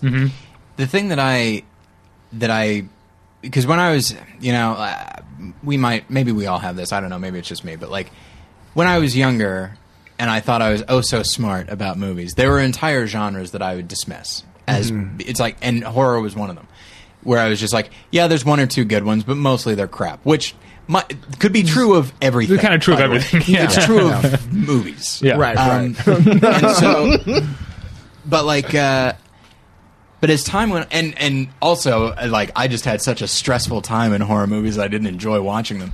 But then I realized I was watching the wrong ones. Um, but uh, what I like about horror movies is that more than really any other genre, it, like you said, there's a, viscer- a visceral quality that gets us emotionally involved, but it also pretty much forces us to ask. I mean, jokes have been made about it. It's so common. The idea of what would I do? Mm-hmm. Mm-hmm. I mean, you get when you get people saying like, "Don't go in there." What they're really saying is, "I wouldn't go in there." Well, yeah, Sure, I, I think a lot of horror movies, a lot of horror movie watching are are kind of like, you know, test running your worst your worst nightmare. Yeah. you know, people watch home invasion movies and think it's in a way it's it's training. You know, it's thinking through. You know, if my house was invaded, how would I react? And so if you've got a movie that is already causing someone to question what they would do, you can really Trojan horse some stuff in there, uh, get get some nice ethical dilemmas in there, and so suddenly, you know, it's obvious like we wouldn't split up. Like that's an obvious one. But it's like, would I let my friend die? Oh, uh oh. Like it's Well, suddenly they, is- they're discovering stuff about their own selfishness. Yes. and it's there's a lot you can do. This with is it. when horror movies are most powerful. Is when you get an audience member to connect and then to see themselves in the shadows, Mm-hmm. and then to and when the horror movies are the most successful are when you can get an audience member to become disgusted with what they see. Mm-hmm. Horror is not pretty. I mean, it's not about it's not about feeling good about yourself. It's about looking at the darkness. Mm-hmm. You know what's uh I don't know if you guys as horror uh, horror buffs are going to laugh me out of the room here, but a movie that I think is terrifying and great is uh, M Night Shyamalan's Signs. I don't know if you guys are I fans haven't of that seen movie. it, so I don't know. Oh, totally Oh, seen signs. Yeah. Do you like it? yeah, I like. Um, I I do and I don't. Okay.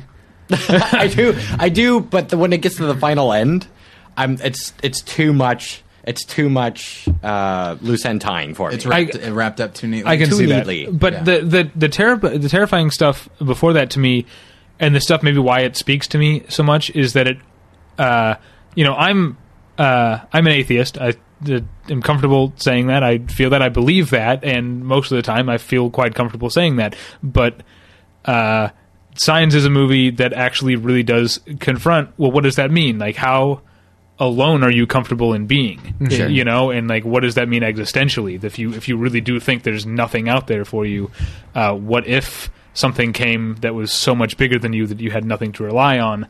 How would that? How much would that terrify you? Would it terrify you more for being an atheist than if you had this belief structure? And the, that, anyway, that's just the the idea of bringing something to a mm-hmm. movie and having it mm-hmm. scare you more. And that's that's a big part of the reason why Signs is so terrifying to me. And you know, Signs has a moment, and I, I as a Christian like it because for similar reasons, but for my own thing, which is this idea of, I mean, it's regularly uh, asked in the Christian community and of the Christian community, like, why would God let such and such a thing happen? And the standard answer is, well, there might be a bigger thing at work. He might be trying to do something larger. And in that film, he is. And so it actually takes, uh, I think, some something of a mature view. That's not what I'm going to mention. What I'm going to mention right now is that there's, if a film shows a certain degree, like, that it understands how people are, even if it's just one little moment, it's like, you've got me for the rest of the movie. Right. There's a part where Mel, uh, movie's ten years old. That movie's ten years old. Um, like I, I said it casually and then realized it. What I was saying. Um, movie's ten years old, so I, I'm going to go ahead and spoil this. So um, Mel Gibson has an alien in his pantry. It's not his pantry. It's in a It's. M. Night Shyamalan's It's M Night Shyamalan's pantry. I'm sorry. Yes. Oh, it's M Night Shyamalan in the movie. Yeah. Yeah, yeah, yeah. And so, um, but it, he thinks he's got it in there. He doesn't really know, and so he's going to figure out if it's in there or not. So he takes a knife, a large knife, not to cut it with, but to use as a as a mirror. So he goes, slides the knife under the door, and like tilts it a little bit so that he can see. He doesn't see anything. He pulls the knife out, walks all the way to the back of the of the hallway, and then like has a moment like, okay, all right, all right, and then he like charges on ahead, and then the alien like brings its you know pushes its hand out there, and it's quite frightening. But that little moment of it's like, okay, I didn't see anything. I'm going to go back to where it's safe just for a moment, and that's when you ask like what would I do, it's like that's what I would do. Mm-hmm. Just Sure, be sure, like, yeah. okay, I gave it a go. I can't find my I can't find the courage twice in a row. I need to I need to take a moment, recollect myself, and then go do it. And So- that was so honest that I bought anything else that movie had to. So, Patrick, have we convinced you that Signs is better than you thought it was? No. I, I haven't seen it. I have to say, you know, I wish I'd seen it. I, I always heard that it was okay, um, but I, I think I feel like is it M Night Shyamalan? I say Shyamalan. I think is say Shyamalan. it, but It's really it's really tarnished his his his own memory at this point that it's really hard to like think of one of his movies and take it seriously for me. You know, uh, which is unfair because I actually really liked, I really enjoyed. Uh, Unbreakable up until the ending, which sucked, uh, but I really enjoyed it. that seems to be a problem with him. Yeah, I think well, well, Signs and Unbreakable. I would kind of agree with you that the endings kind of kind of mar the movie a little bit. I like the ending of Unbreakable, except that I think it was. Uh, I read an arg- article by uh, William Goldman who summarized it really well, which is like it's a neat ending from a certain point of view, but he said it's different than Sixth Sense because it answers a question that no one was asking. right. Whereas Sixth Sense, it's like, what is going on with this guy's marriage? Uh-huh. Oh, whereas this is the question is like, why is Samuel Jackson so weird? Like nobody's. a- I mean, people might be asking that, but it's like they don't give it a second. Yeah, thought. it's not it's not really a proper twist because it's just shoehorning in Yeah. something. It doesn't really. That was shoehorning in what should have been like a mini series.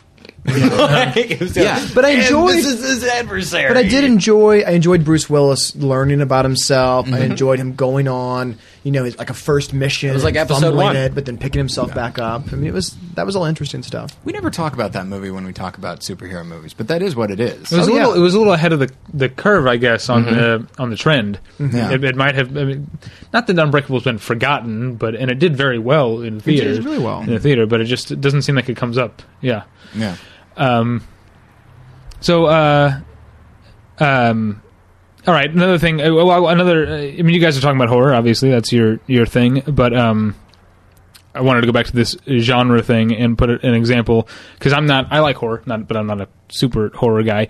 But I like uh, mysteries, as I know uh, Tyler does. And a movie that comes up a lot on the podcast is One False Move.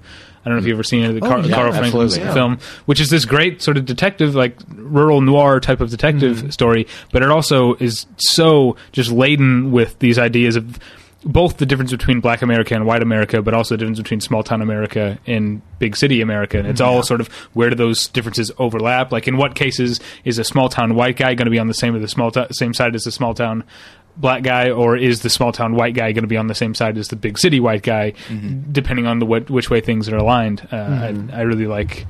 I think that's a great example of, like you say, the medicine. Yeah, yeah, Yeah. getting interesting stuff. Yeah, gen- but that's, I think that's always been genre's role. You know, um, and the, I mean, obviously, you go back and watch film noir. It's just those those things are boiling over with discussion. Sure thing, and it's so interesting to see. And I, again, and maybe this can kind of help push the discussion as well. But I would say Entrance is definitely a meeting of a couple of different things, genre-wise, um, and then also. Uh, for some reason, Outland totally just came to mind when I was thinking about. I haven't seen that movie Yeah, in a yeah, long yeah. time. And it's funny because like everybody's like, "Oh, it's like a western in space," which is you know, it's high noon, It is right? what it is, high noon in space. Um, but it is a very. I don't know why, and I've seen both. I've seen High Noon and I've seen Outland. Um, and for some reason, Outland totally resonates way more than High Noon does Yeah. in terms of a whole town or space mining company town uh, completely turning their backs on the sheriff. And for some reason, it's so much more bleak in Outland, and I think it's because they're in space. Yeah, the and there's nowhere else to go. Hey, you know what you it is? can't go anywhere else. He's stuck, and everybody turns their back on him. Yeah. So I mean, it's interesting when they when they take that one thing. It's like it's high noon in space. But it's like so much more desolate, and it it's so much more resonant. I think because of that, and it's very uh, very interesting. And, um, anybody see Cowboys versus Aliens? I did No. not. I did. Neither did I. I hear it was not good. I saw it. Uh, listeners know that I No. saw it for three dollars, and uh, uh, a young couple in front of me was talking throughout, and then I com- confronted them after the movie. so that's more important. To, that story is bigger than the movie. Yeah. Oh yeah, I what mean, about? that's- oh, go ahead. I just, that, that that kind of movie is just such a part of the the machine, as Josh kept saying last last episode. Yeah. it's just. It, it, there, it's, like, you see a trailer for a movie like that, and you're falling asleep already. You know, because I feel like not and nobody involved cares about the movie, about you. There's nothing like It- exciting at all about it. I, I'm glad I didn't go end up going to see it because it was such a disappointment to so many people. I was at like uh, so the movie had its sort of premiere at Comic Con, but the Comic Con before that, I was there and they showed. Uh, about 10 minutes of footage that I thought was amazing. And I was super excited for the movie because the way that the footage, or at least the amount of footage they showed, it was Jon Favreau was making an honest to God Western that had these alien elements. And I think that's a cool idea. Well, maybe he did. Maybe it got But- re-edited at some point down the line. I mean, we don't. there's no Maybe know. It does seem to be split up a little bit, and it's just like, oh, this is really neat. This is really f- okay. Now it's okay. no, it's just, yeah. Um, it's Transformers or or any of those. I, I feel like you know the thing is is it's just best to make honest work you know and what's going on right now with so many movies within genre and this goes back to my problem a lot of my problems with cabin in the woods everything's got to be so knowing and so in on itself and to me that seems like something that was turn of the century you know like that's postmodernism which we i last i, I thought we were past that already you know like we need to just be making fresh new work but everything is is all about we're still just trying to uh, Hollywood's just catching up with that idea of turning in on itself. So that, and that's why I loved. Um, uh, speaking of recent horror films, The Innkeepers. It's not trying to. I don't know if you saw No, The yeah, it's great. It's very Yeah. refreshingly its own thing. Yeah, yeah, it's let's let's let's uh, head down a route real quick that I, I kind of in my brain prepared for. Okay, good, over, good. which was just to know if we were to discuss like what's good in horror right now. Um, nothing out of Hollywood is good, Uh-huh. and the reason is is that there are no good directors working in horror. I, I would also side side conversation. I would say the same could be said for comedy, but just like honest to god, good directors like Stanley Kubrick making The Shining or William Friedkin making The Exorcist. You know what I Mm-hmm. mean? Or even George Romero or um, to some extent, people like John Carpenter, Wes Craven in their heyday. But there's nobody in Hollywood doing that. The people making horror movies in Hollywood are people who like, you know, Michael Bay's lackey, who's helping remake all this crap, or uh, just people who like uh, writers of other horror movies, you know, doing another remake or something. But they're all just kind of studio lackeys. But in the indie world, people like Ti West, and there's another guy. You guys ever seen any movies by a guy named Adam Wingard? No. Your popsicle. Yeah, he made Pop Skull. Pop like it's a the kind of movie I watched and was jealous that I didn't think it of. I mean, it, uh-huh. it's Terrence Malick made a horror movie, uh-huh. and you wouldn't think that Terrence Malick could make a horror movie and have it be successful because the kind of nostalgia or the the wistfulness that Terrence Malick engenders doesn't really connect to fear. But he does it well, and he may not have been thinking Terrence Malick made a horror movie, but that's what it feels like. It's very dreamy. Um, but yeah, Ti West, Adam Wingard, and then and people like us here on the in the indie world are trying to make fresh stuff. There's a guy named Simon Rumley who I don't know if he's a Brit. His first movie was British, but he made a movie in Austin called Red, White, and Blue that is just it's on Netflix instant, and it is very very good. Other than that, other than independent horror in America, overseas in the art art film land, there's so much horror that's happening. Like you know, with people like Michael Haneke or uh, Lars von Trier. You know, I mean, Antichrist and I mean all Haneke's whole career. But if you look at Antichrist from a couple years ago, I mean, this is just balls to the wall horror, horror, horror. Pushing the limits of what horror can be, or like a Serbian film, which just came out a while back. Did you see it? I didn't. I, I did not like it. Okay, but I mentioned it only because it's it's it's try it's so supposedly pushing the envelope. Yeah. you know. Oh, it does that. It's just not very. Not very good. It doesn't have much of an impact when it's not very good. so there's good stuff happening, but it's just not. There's no there's no Kubrick making a big horror movie right now. I guess is what I'm getting at. It's interesting. Do you think? Well, oh, Uh, sorry. go ahead. You go ahead. Okay. I, I um, might be changing the subject a little. Do you think? I know the um, details are sort of mum about the plot, but do you think Prometheus will have horror elements, given that Alien is a a horror film? I don't know, but I I'm I would assume about it. so. I would say it is, and I'm uh, I'm also. I don't know. My thoughts on Prometheus are, are completely in another direction. That are just kind of like it's like so huge. Mm-hmm. It is. It's like watching the Titanic back up and turn around, and it's all to explain Alien. but, but it might not be. I mean, I don't. Well, I think honestly, uh, it would it would be uh, our buddy John Damer had mentioned that it was like it. He he has a, a very good theory, and I buy into it. That is probably like what we're gonna get in line for is Alien 2.0. So this will like the way same way Star Trek rebooted. They'll Yeah. probably do the same thing. What's kind of, what's funny? Um, Oh, puke! it, it's it's funny that this um, you know Ridley Scott is taking this on like all to explain Alien because I think maybe because of the franchise and how expansive and, and it, it became, people forget how.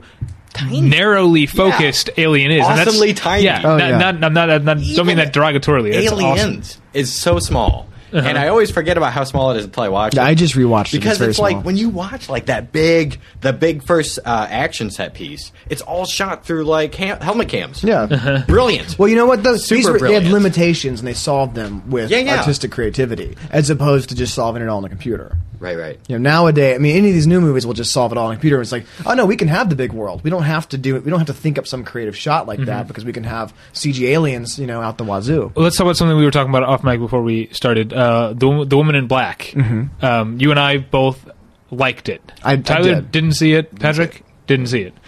Um, but you were talking about the Didn't the, love it. I, li- I, I liked it. Um, it's hugely successful in Britain. Uh-huh. Um, I think it's from a stage play. I think, Yeah. it, I think well, it was a book. I think book, that got turned into play. a very long running stage play Yeah. that I I hear I need to see. I hear it's amazing. yeah. Um, but what? Yeah. What did you like and not like well, about it? Um, I liked almost everything about it in in a sense. Like you know, the plot of it, it, it was uh was good, and the actor I liked Daniel Radcliffe, and it was shot with some some style and some panache. But uh, overwhelmingly, all of the spookiness was driven by computer generated imagery, which fundamentally just cannot be scary. I don't. I don't think it can be scary unless unless it's Lawnmower Man, because then you're inside of. if you remember, then you're you're inside of like. Pretty Now, sure do you you think- mentioned Lawnmower Man. I'm Yeah. sorry. I try to bring it up as much as possible, but it's not scary, you know. Do you think that is fundamental? Because oh, let me ask you. Okay. um, I've often said the same thing about uh, about action or, or or even horror. We we've talked a lot about I Am Legend and how uh, disappointing. I mean that that final act is disappointing in pretty much every way, but it, But it's a pretty good movie up to that point. Yes, but in general, the horror elements of it are disappointing once you actually see the creatures because Mm-hmm. they're completely fake.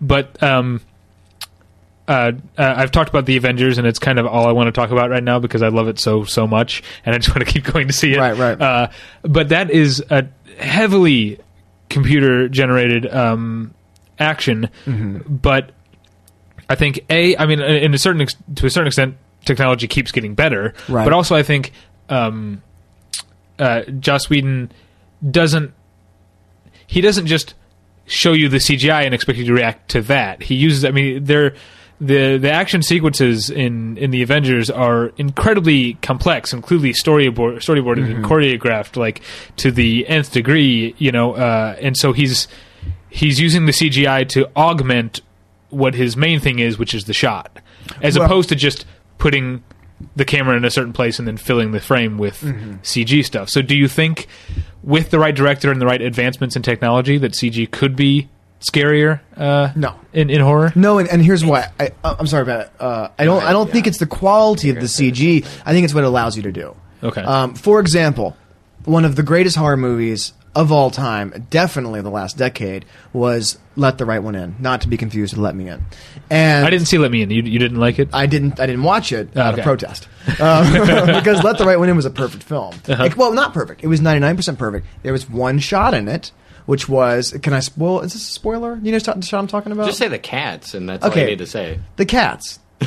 I, I haven't seen the film, so Wait, I'll I'm look trying out to remember. these That. I've seen it. Well, I'm trying to think of the scene. There's It's there's a, a- v, it's there's the- one VFX shot. In the There's a film. woman Okay. and lots of cats. Okay. So because you can, Okay. you do. You know, like the computers are a Pandora's box that open up.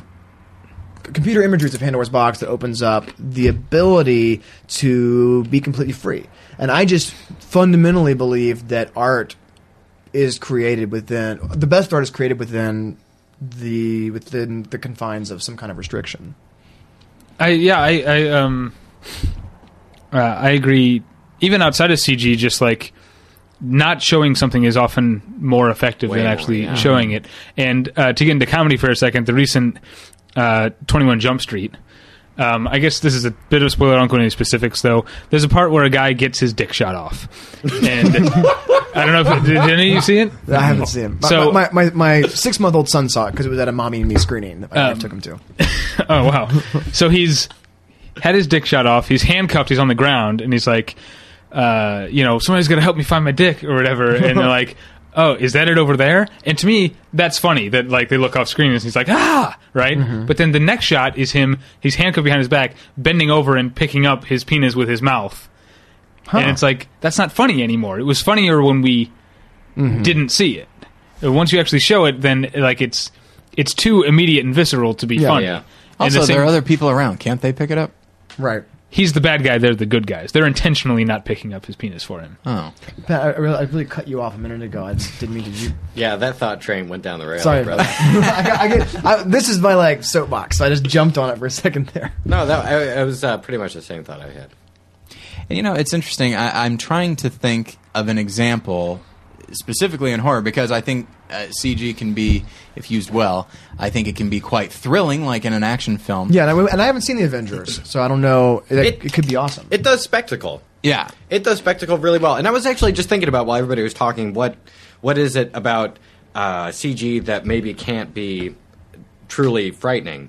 Um, and I'm wondering if it's like, well, if I look at it and I just know my brain knows it's like I, I either go that's good CG or bad CG, but like, but I still make that differentiation in my brain, and I'm wondering if like, is that why I can't truly like buy into it because I'm always judging? Or, um, but at the same time, like, how is that different than regular effects anyway?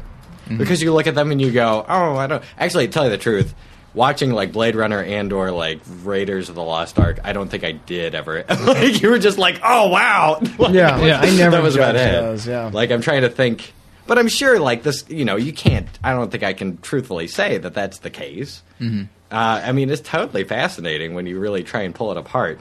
But I do tend to side with Dallas, and I would say that I, I don't know if I do like I do feel like I'm I'm pulled out of it somehow when I'm watching CG. Well, I think you you know you're just aware that like, I mean, horror is all about this thing. Whatever it could be, a monster, it could be another person, you know, whatever. It's occupying the same space as you, mm-hmm. and that in itself is horrifying. Yeah. you might be able to see it, you might not be able to see it. the The knowledge that it's there, and so there's something worth noting that like if we know that the thing is not physically in the same space as the actor, then it's it it loses something. Like Sometimes it's as simple as just being physically in the same space as the stuff right behind it. you Yeah. know what I mean? Like, uh, um, uh, there's similar scenes in Star Wars from 1977 and John Carter from 2012 of a guy being in sort of a locked in area and being forced to fight a big giant beast. Yeah. And and I think in, in Star Wars it's mini it's miniatures I think, but because the entire area is clearly all part of the same thing. Yeah. it feels tactile. Whereas in John Carter, it's here's a cartoon running around a real space, even if you can't see John Carter. Yeah, What's yeah, yeah. I, th- I think you guys are totally hitting the nail on the head. or like like in the the two American Werewolf movies. I mean, yeah, they're both American. Werewolf. In the American Werewolf in Paris movie, which was all a CG Oh, yeah, yeah, werewolf, yeah. you never Yeah, a lot of people wanted to forget. you're not gonna one. feel anything for that for people running from a CG werewolf, you mm-hmm. know. And then and then in the John Landis movie, even though the effects are old, I mean, I don't think They're brilliant. they're though. brilliant. They're still Yeah, brilliant. They are. and even when practical effects aren't that great. Jaws is my second favorite movie of all time. Mm-hmm. When Jaw, when Jaws, ugh, when the, when the shark, when Bruce What the old shark, Jawsy. yeah, Oh, just call him. Well, look, Yeah, I know. We did an episode. The listeners know we did an episode the other day that hasn't gone up yet, where I referred to Edward Norton's character in American History X as American History X. yeah, um, that's okay to do. I think I, I think I mentioned that uh, I was talking with a friend of the show, Jason Egan, and he was telling me about seeing War Horse. And every time he makes reference to Joey the horse, he sa- he calls it War Horse, and he does it not ironically. He just does it like a kid describing a, a movie that he saw. He's like, he's like, and then there's a scene where War Horse does this, and it was it was the only word I can think of is adorable. You remember that, you remember that Simpsons? Like, here's where Josh jumps out of the water. Yeah. Here's where Die Hard jumps to the building. Here's where Wall Street gets arrested. Yeah, that's awesome. yeah, yeah, yeah. Um, but uh, the scene where the shark is eating Quint, the shark head does not look real, but yeah. Robert Shaw's in its mouth and screaming. I think that's Like significant. I'm, I I buy it even if I'm not predisposed to buy that shark head. Like it's That's just totally occupying the still- same space. I absolutely buy that shark head though because of that performance. Exactly and, right. and it was shot in just enough of a way to sell Yeah. it. Well, I and mean- um, and it's like everything came together. And I do think if that was a CGI shark, I would uh, just zone out. Yeah, well, it, the actor has something to uh, respond to. Absolutely, yeah. Mhm. And I, I understand that actors have something to respond to a CG as well. But if you're Robert Shaw and your lower half is inside a big mech- mechanical shark head, you don't have to make that big of a leap to Yeah. screaming that you're being eaten by a shark. yeah. And so I feel like it can make all the difference. And I, I've said on the show before that like one of the reasons that I am such a character and actor guy is because they're they're sort of our first line of defense. They more than any almost more than anything else will sell the reality of this mm. film. Yes. And so you need to help them out as much as possible. And that's one of the many reasons why like the new Star Wars movies are terrible because mm-hmm. he's not helping the actors at all. But see, when you when you open the gate to all the VFX to come through, then the whole mode of production changes. And that shot you're talking about from Jaws, it would have been like a wider shot with a cross section of the water with this wiggling shark, and then Yeah. the shot would have become about the shark. Yeah. So that's why I think VFX tends mm-hmm. to change the mode of production, mm-hmm. and then it changes what the shots are about, and that's yeah. why I think they kind of. And I, and I also just really feel that VFX laden movies. I mean, maybe this will change at some point when they just become you know absolute reality. But at this point, they've all dated. I mean, even I mean, Avatar was this was this mega you know milestone, and it's dated now. Mm-hmm. Everything everything full of VFX dates almost immediately, and yet we're going to keep watching John Carpenter's The Thing. Mm-hmm. People twenty years from now will watch John Carpenter's The Thing. I think Well, one of the- certainly your your kid will because you'll Yes, make it. I damn well believe Walker Elliott Hallam's gonna be watching John That's Carpenter's like The 13, Thing. He's 13 like- years from now. He's like, watch that. Dad, I'm too. I'm five. I'm too young. Shut up. Yeah. Watch uh, Charles Hallahan. appreciate this. this is completely off topic. But speaking of that, um, a few years ago, Watchmen came out, and so I, you probably heard all these stories about people accidentally taking their kids to Watchmen because they think it's they just think it's like Spider Man or was whatever. rated R. Horrible But- idea. But I, I saw it at the Vista Theater. Behind me was a guy and his son who was maybe nine or 10 Mm-hmm.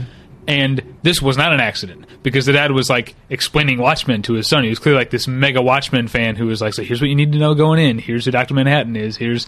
And it was- I was like, "This is so irresponsible. Yeah. Wow. This is I, and that's the thing because he's like a, a. Not to imply that if you're a mega fan of something that you lose all perspective on it, but I, I think he probably lost perspective on it. I think so, it's too. just- If he was it's like, excited I want to be able to share Watchmen. something with my son. Yeah, doesn't the comedian rape somebody? Yeah. Like, you know, I don't think you need to share that with your son. Mm-hmm. Mm-hmm. But oh well, I guess maybe he was able to. It's like, well, I want to see it in the theater, and I can I can justify doing this. so, Yeah, wow. But, so, uh, um, well, let's we, we should wrap up pretty soon. But what other recent? Uh, do we talk about all the recent horror films? Is, you guys really seem to know your stuff. And uh, any other recommendations for the Um, listeners I, I for was, recent stuff? I was going to ask what are some of your, I'd say, influences, but also just Oh, what yeah. are some of your favorite horror movies in general? I'm sure it'll coincide with what most people would say, but I have a feeling you guys know some movies that I don't. Well, I would. I do want to bring up also most recently, uh, or more recently, was a film by Bruce McDonald called Pontypool. Have you seen Pontypool? no, I've, Check Oh, it that's a out. really Yeah. It's totally a fascinating, interesting, smart horror film that's within the past like four From years Canada. or so. It's from Ah. Canada. That's where they all- all the good ones come he's, from. um, most notable for making a Hard Core Logo. I don't know if you saw. I've heard of it, yeah. Um, but I didn't even um, realize that he was the also same made guy. the Tracey Fragments, which is a pretty cool film with Ellen Page when she was very young. Not very. She was probably like fifteen or sixteen, I think. Um, super interesting experimental film. Uh, but anyway, Pontypool is basically about this uh, madness that spreads through the Eng- specifically the English language, uh, and it ends up manifesting itself in like repetition of words of. Um, uh, like honey or sweetheart or baby, and then you start you sort of get stuck in these loops. And you get frustrated that you get stuck in these loops that you can't stop. But it's saying kind of the an same end of the world movie. Yeah, it's all- totally fascinating, and it all awesome. takes place inside a radio station. And it's, So, it's, um, so in a way, it's like it's almost like an epistolary movie where, but instead of letters and things like that, it's radio broadcasts that are coming in that then paint the larger story. and Stephen McHattie plays the main fella, and uh, it's he sells it. It's great. It's totally a smart, tiny, tiny film that uh, is very effective. Um, and Speaking of Alien, Stephen McHattie, the poor man's Lance Henriksen. I'll tell you what, Steve McHattie had my heart when I saw him. I completely went over my head that he was in Seinfeld uh, as Elaine's psychiatrist, but Yeah, the yeah. uh, the Svengali. the it was, but he um when he was in uh that tiny bit of uh, history of violence, the ti- it was the tiniest bit, and it totally seeped under my Oh, skin. yeah, what was his right. character's name? Oh, I don't even well, remember. the two characters together. Yeah, which- which was they're which? Leland and Orser, Right. like the actor Leland Orser. Yeah, I don't know. You know who Weird, Leland no. Orser oh. is? You've d- you've definitely seen him. You ever He was in Seven. He's in Seven. He was in um, he's in Resurrection. Alien Resurrection. He in? Oh! he's in uh, Very Bad Things. Have you ever saw that one? see Yeah, I did see that. He's like the weird, quiet one. In That's kind of what he usually yes, plays. Yes, yes, yes. And in seven, he's the guy that can't talk straight because he had a horrible thing that he did to somebody. Uh, y- yeah, Oh, yeah, that yeah. that he was forced to do Oh, he's in everything, and he and he's had he's he had that same role, I think, in the Bone Collector. Yes, Uh-huh. I think Yeah. so. Yeah. Yeah, Um, seven two. That was a good one. yeah. So seven, that One was, that could was say seven half because it's really not that good of a movie. no, no, it was seven T O O.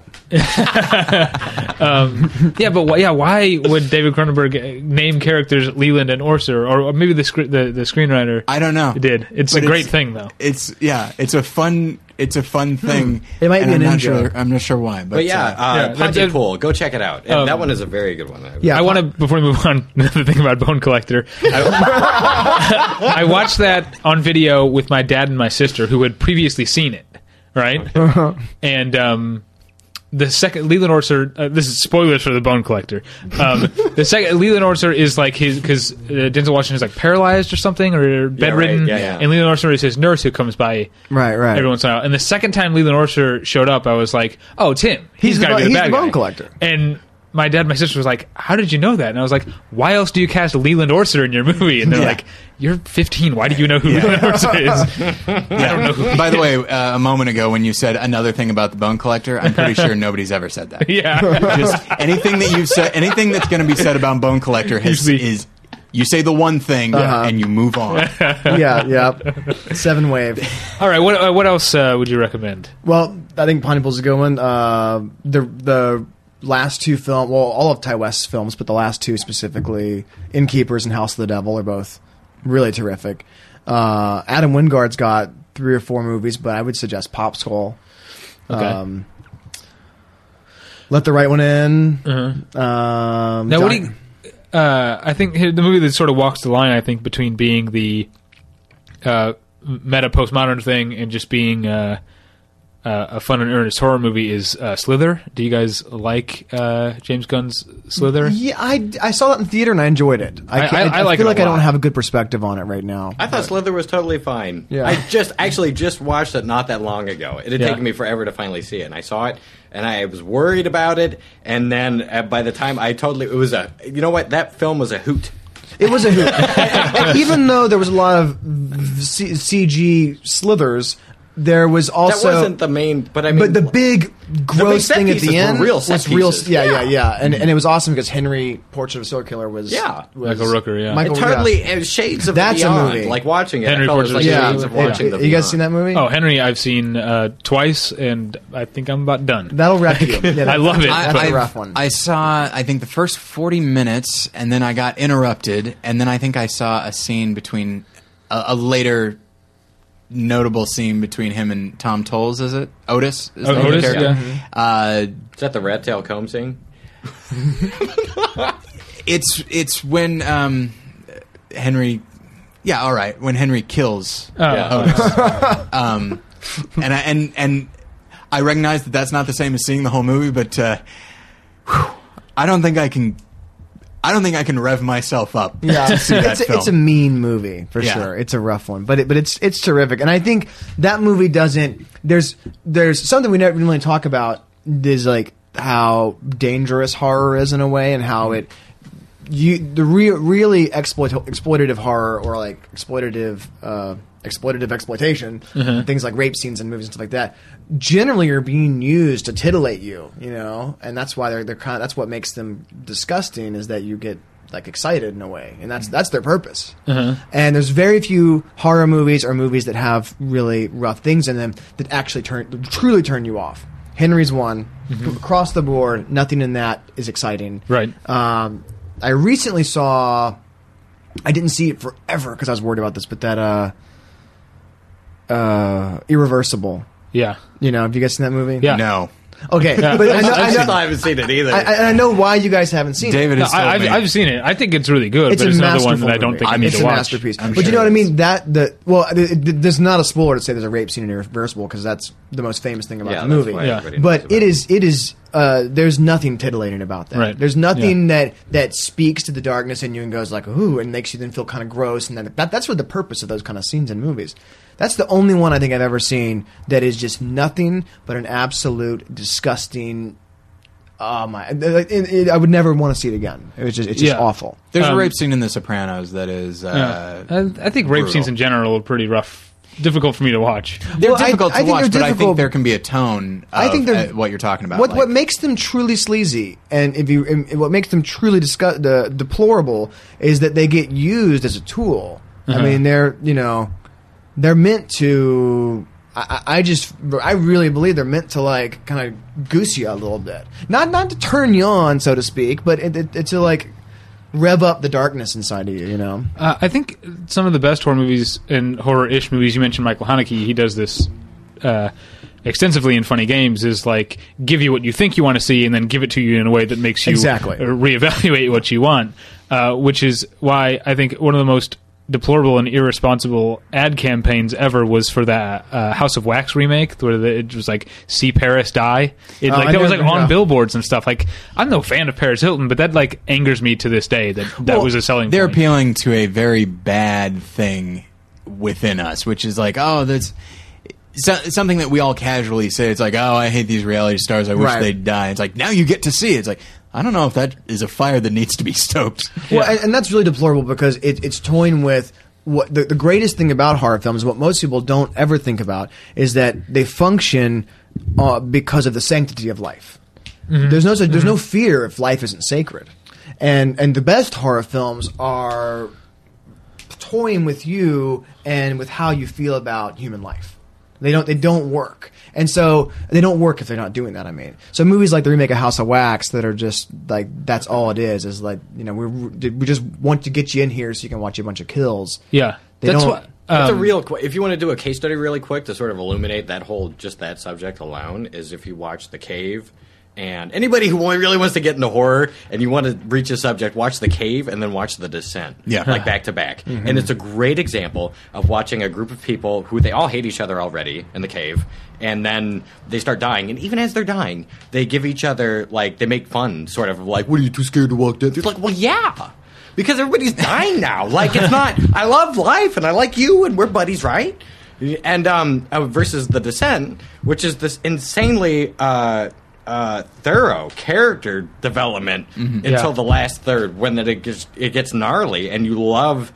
I mean, these stakes are huge, and it's such a small little you know group of people you're following, but these stakes are huge. It feels Yeah, like that's a pretty amazing, amazing movie. There's a movie that I. It's so stressful. I mean, it's people say that it's not horror. I disagree wholeheartedly. Which is Open Water. I haven't That- seen it. It's on my list though. It is, and it, it goes against so much of what people are told horror is, because they're we're told that violence, body count, Yeah. uh, gore, And that's what I was Open gonna say. Water is none of that. Uh, anytime a movie starts, like say it's a bunch of kids going camping or whatever, the more kids there are, the less I'm probably going to like the movie. Yeah. because if it's because it, it, it, it, it, it if it packs it with a dozen kids, you know, like it just wants the higher body count. That's- but if it's like three people going out, like in Wolf Creek, which is not a it's kind of an unsuccessful movie, But, but, but, that Wolf Creek's, I think, got a good. Uh, it's got a good target. I think it misses its its aim is Yeah. off, but it's got a good target. and it does a thing a lot of my favorite horror movies do, which is that uh, Wolf Creek doesn't really become a legitimate horror movie until about an hour in. Like it's got creepy Yeah, yeah. elements, but it doesn't like really reveal itself. Which is, uh, I mean, E- Entrance and The Innkeepers are both kind of similar recent things that that that played with that. You know, there's a lot of foreboding. as much as I do like the Zack Snyder Dawn of the Dead, uh-huh. I'm a big fan of that of the original. And when I saw like, oh, then I went and saw the new Dawn of the Dead. I heard it was good, and it is good. But like when I saw, it, it's like, well, the original has four people in the mall. Uh-huh. this one has about 18. Mm-hmm. But I think the, I think I can see why. the Dawn of the Dead remake is. I I I'd think of it more as an action movie. I think. I think so Probably, too. I yeah. don't think Then- it's and, and even and even in its style, the way it's like stylistically shot, you know, Mm-hmm. where like if someone, so, I think there's a shot where somebody fires a, a gun and then there's a close up by his by his boot where the casing in slow motion falls to the ground. That's you know action movie stuff. Uh, it's still the only the Zack same- Snyder movie I like, and written by James Gunn, who did Slither. So Yeah. maybe that's why. But the reason they upped, the reason there are so many people in that, they could have had an action movie with four people, Right. But the reason that there are so many people is because they Wanted do to want a higher body what- count. Yeah. there's no real body count in the original Dawn of the Dead until till the end, Yeah. and even then it's a very slow. I mean, well, there's the opening sort of massacre at the like housing project, Right. uh, Right, right. thing. but Uh, of the main characters, it's a very Then it's these four people, all of whom you care about, and then one of the, when when the bodies start when those bodies When the start bodies hit the up- floor. when they, yeah, which I I'm supposed to when I'm supposed to let them do that, but um, when that starts happening, then you're like, oh no, like Yeah. there you know, I've seen it, I've said it on the show before, I've seen Jaws probably more than any other movie. I watch it. If I were to watch it right now, my heart would still pound at Robert Shaw, uh, Robert Shaw's death. And it's not because I don't know it's coming. It's not because it's a surprise. It's because a character I've gotten to know and like is dying. It's a big deal. I feel I feel for him, and I and I feel like I'm losing something. yeah. And his his life is sacred, yeah, and the good good horror films function on that. Yeah. Um, uh, I want to ask you guys. Um, I feel like we're going to disagree because the movie I really like that I think a lot of people don't. Uh, do you like Hostel? No, Not, not a fan. not a fan. And it's I really like a lot of it has to do with that. It has some interesting ideas in it, actually, which I will totally admit it has like some really great ideas. Um, but when I, I remember watching it and feeling that when the uh, when the the main characters that I'm following finally like I was like within ten minutes was like let's watch them die. I don't even I can't stand these guys. These are meatheads that like if I were to meet in real life I would not get along with. And it's you know let's just get to the other part that I'm sitting here for. Um, and let's see what they do with that. And then when it got into that, that actually started having some really interesting ideas. But it wasn't until Well, then. it does. I don't Uh, hate can we it. spoil Host- Hostel at this point? Absolutely, do you yeah, think? totally. Because it does a smart thing uh, that I like. Whereas it is this group of meatheads, and then there's the one sensitive kind of geeky guy, Sure. and you think, well, that's our lead, and then a little over halfway through, he's dead. Right, right. And then the asshole suddenly, you know, the the um, uh, who's the actor in that? Uh, I can picture him. Jay I don't know. Hernandez. Jay Hernandez is his name. I haven't seen. The film. um, Jay Hernandez, who was like the the like sexist, like you know, uh, just skirt chasing asshole the whole thing. Now he has to suddenly step up and be our hero, and I think that's uh, I think that's really smart and and and clever. Uh, in playing with your expectations, um, and uh, yeah, allowing the person you think is okay to want to see die to live, Right, right. after the person you think is going to be safe, Right. I, I don't think it's a dumb movie. I just don't like it, but I don't hate it by any means. Um, and I think, and, I'll, and, and Eli Roth makes a very good. If you listen to any interviews he does, he makes a really good case for his films. Um, I just feel like I think I saw I see his films after I hear his interviews because he convinces me to like give him a Uh-huh. Well, chance. I didn't then see they're Hostel two. Well, I mean, it, if you listen to his interview on the treatment, you'll want to see it. Yeah. and then you might not like it as much. But doesn't it have the higher body count thing? Because Hostel has a lot of Well, I don't- torture in it, but they're actually not a super two huge or number three, of people right? Yeah. who die. It's pretty small. Yeah, Hostel Two it, it flips a couple things, but it, it's it's basically the same. Now, David, I've not seen Hostel. How is it different than the Halloween Horror Nights m- Hostel maze that you and I went through? Well, Because I enjoyed that. yeah, yeah, that was that was fun, but uh, it's more gross than it is people, you know, Okay. is shocking you. I mean, I think Hostel is, I think it walks the line of, i- you know, enjoying giving you what you want by being really brutal, but also being so brutal that there's a part of you where it's like, am I supposed to be turned off by this, or is the director just a sicko? Well, and there's different kinds of horror movies. There's horror movies that aren't supposed to be scary, where you're just wallowing in the macabre, Right. And that's like you know Vincent Price movies and stuff. Mm-hmm. And then there's splatter movies and gore movies that you're, you're, you watch them to enjoy the gore, uh-huh. you know, or the suspense of gore, but not so much the suspense of whether or not this character is going to make it. You know what yeah, I mean? yeah. I think that's um, a hostel might be more along those lines. I don't think it's supposed to scare you so much as maybe disturb you, and you, Well, yeah. but you kind of get off on that. and it's a kind of it's a, it's a, it's a, it's what's a strange kind of movie that part of the experience of it of watching it is already knowing something about it. I uh-huh. mean, that's part. I, I, I think that built into a movie like that is knowing that there's going to be a bunch of torture, so you're just waiting to see how how it plays out. Uh-huh. You know, Let me ask you this, uh, because, and I should have gotten this from uh, before the movie that you said you wanted to make, like the really gory uh, film. So you're not opposed to gore. not at all. Let me ask you this: If you run across a film that has characters you like and care about, but then it kills them in an incredibly gory, maybe even gloriously gory fashion. Do you feel like that cheapens the characters you've gotten to know? Or I'm not saying like, you know, I mean that like go back to Jaws. Robert Shaw death Right. pretty brutal and blood coming out of the mouth. It's pretty pretty horrible. But it's as horrible as it would be. As opposed to when they just kick it up a notch a little bit and there's and it's gorier than it probably would be in a film where you've you you love have an these example? characters.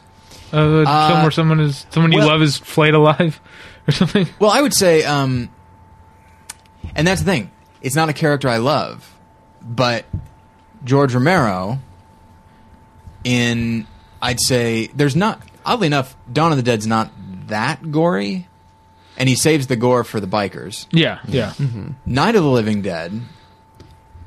There isn't a great deal of of gore in that one, but there is the scene of like the two young I think it was very gory for its time, though. yeah, but like Yeah. the two young lovers who we Oh, do like them, yeah, yeah. and they die and they they blow up, and then we see the zombies like eating their innards, and I think that's supposed to be that's supposed to be appropriately like oh, but then Day of the Dead comes along, Oh yeah. and while admittedly the the military guys we don't like them, but I think George Romero is somebody who appreciates. I think he values life, but part of me feels like he's cheapening that. It's like I value life of the people I like. Meanwhile, uh, Captain Rhodes over here can get ripped in half by zombies and then say "choke on them," you know, to the zombies. Uh, By "choke on them," the "um" is his guts. Like I don't know. It's in that moment I get uh, some some kind of a mixed signal. I feel like he he sort of and I like George Romero, but I Right. feel like he wants to have it both ways. I, I think that the answer to your question is just I think it's going to be context based. It's just going to depend on the film. I mean, there's there's films where gore is is nothing but uh, exploitation, and there's films where it's interesting. You know, where it heightens something. You know what? I've I've got one. This is not a horror movie, but I for- and I forget. I was talking about it with uh, our blogger Kyle Anderson. We were talking about the Lost World Jurassic Park and the death of Richard Schiff. I never saw it. I don't remember it. Spoilers. Okay. um, Toby Ziegler dies. Did you guys were you guys West Wing fans? No. No. Okay. His character's name was Toby Ziegler. Yes, both. i- It's the same character. um, the the White House uh, communications chief. He goes to the Lost World and gets torn in half by two T Rexes. Sure, that's not really true. That's not really true, but man, it, it'd be awesome if it was. the, um, that's a movie I'd see. But the uh, but he he is he basically sacrifices himself, uh, and it's a really heroic moment. And then like two T Rexes come along, and I understand the movie's PG thirteen, so you can't get close in, mm-hmm. but the it's a wide shot, and you see partially because you need it to be wide because there's two T Rexes there, but one of them grabs him, flings him in the air, gets him with his jaws. The other one gets the other side of him with his jaws, and then they rip him in half. And that's pretty horrible. Like it's it's and it, and it's very like like it, it was jarring to me. And as time has gone on, I've I've come to realize that I always thought that scene with that I don't know if Spielberg even meant for this to happen, but I feel like it revels a little bit in like the way in which he's like just just ripped in half and the way uh the way the lawyer is killed in the first Jurassic Park. Compare that to Robert Shaw and Jaws, and I mentioned that just because that actually did come up in the conversation I was uh, having with uh, with my friend. Um, that one, you're close in, you feel his horror. It's from his point of view. It's terrifying.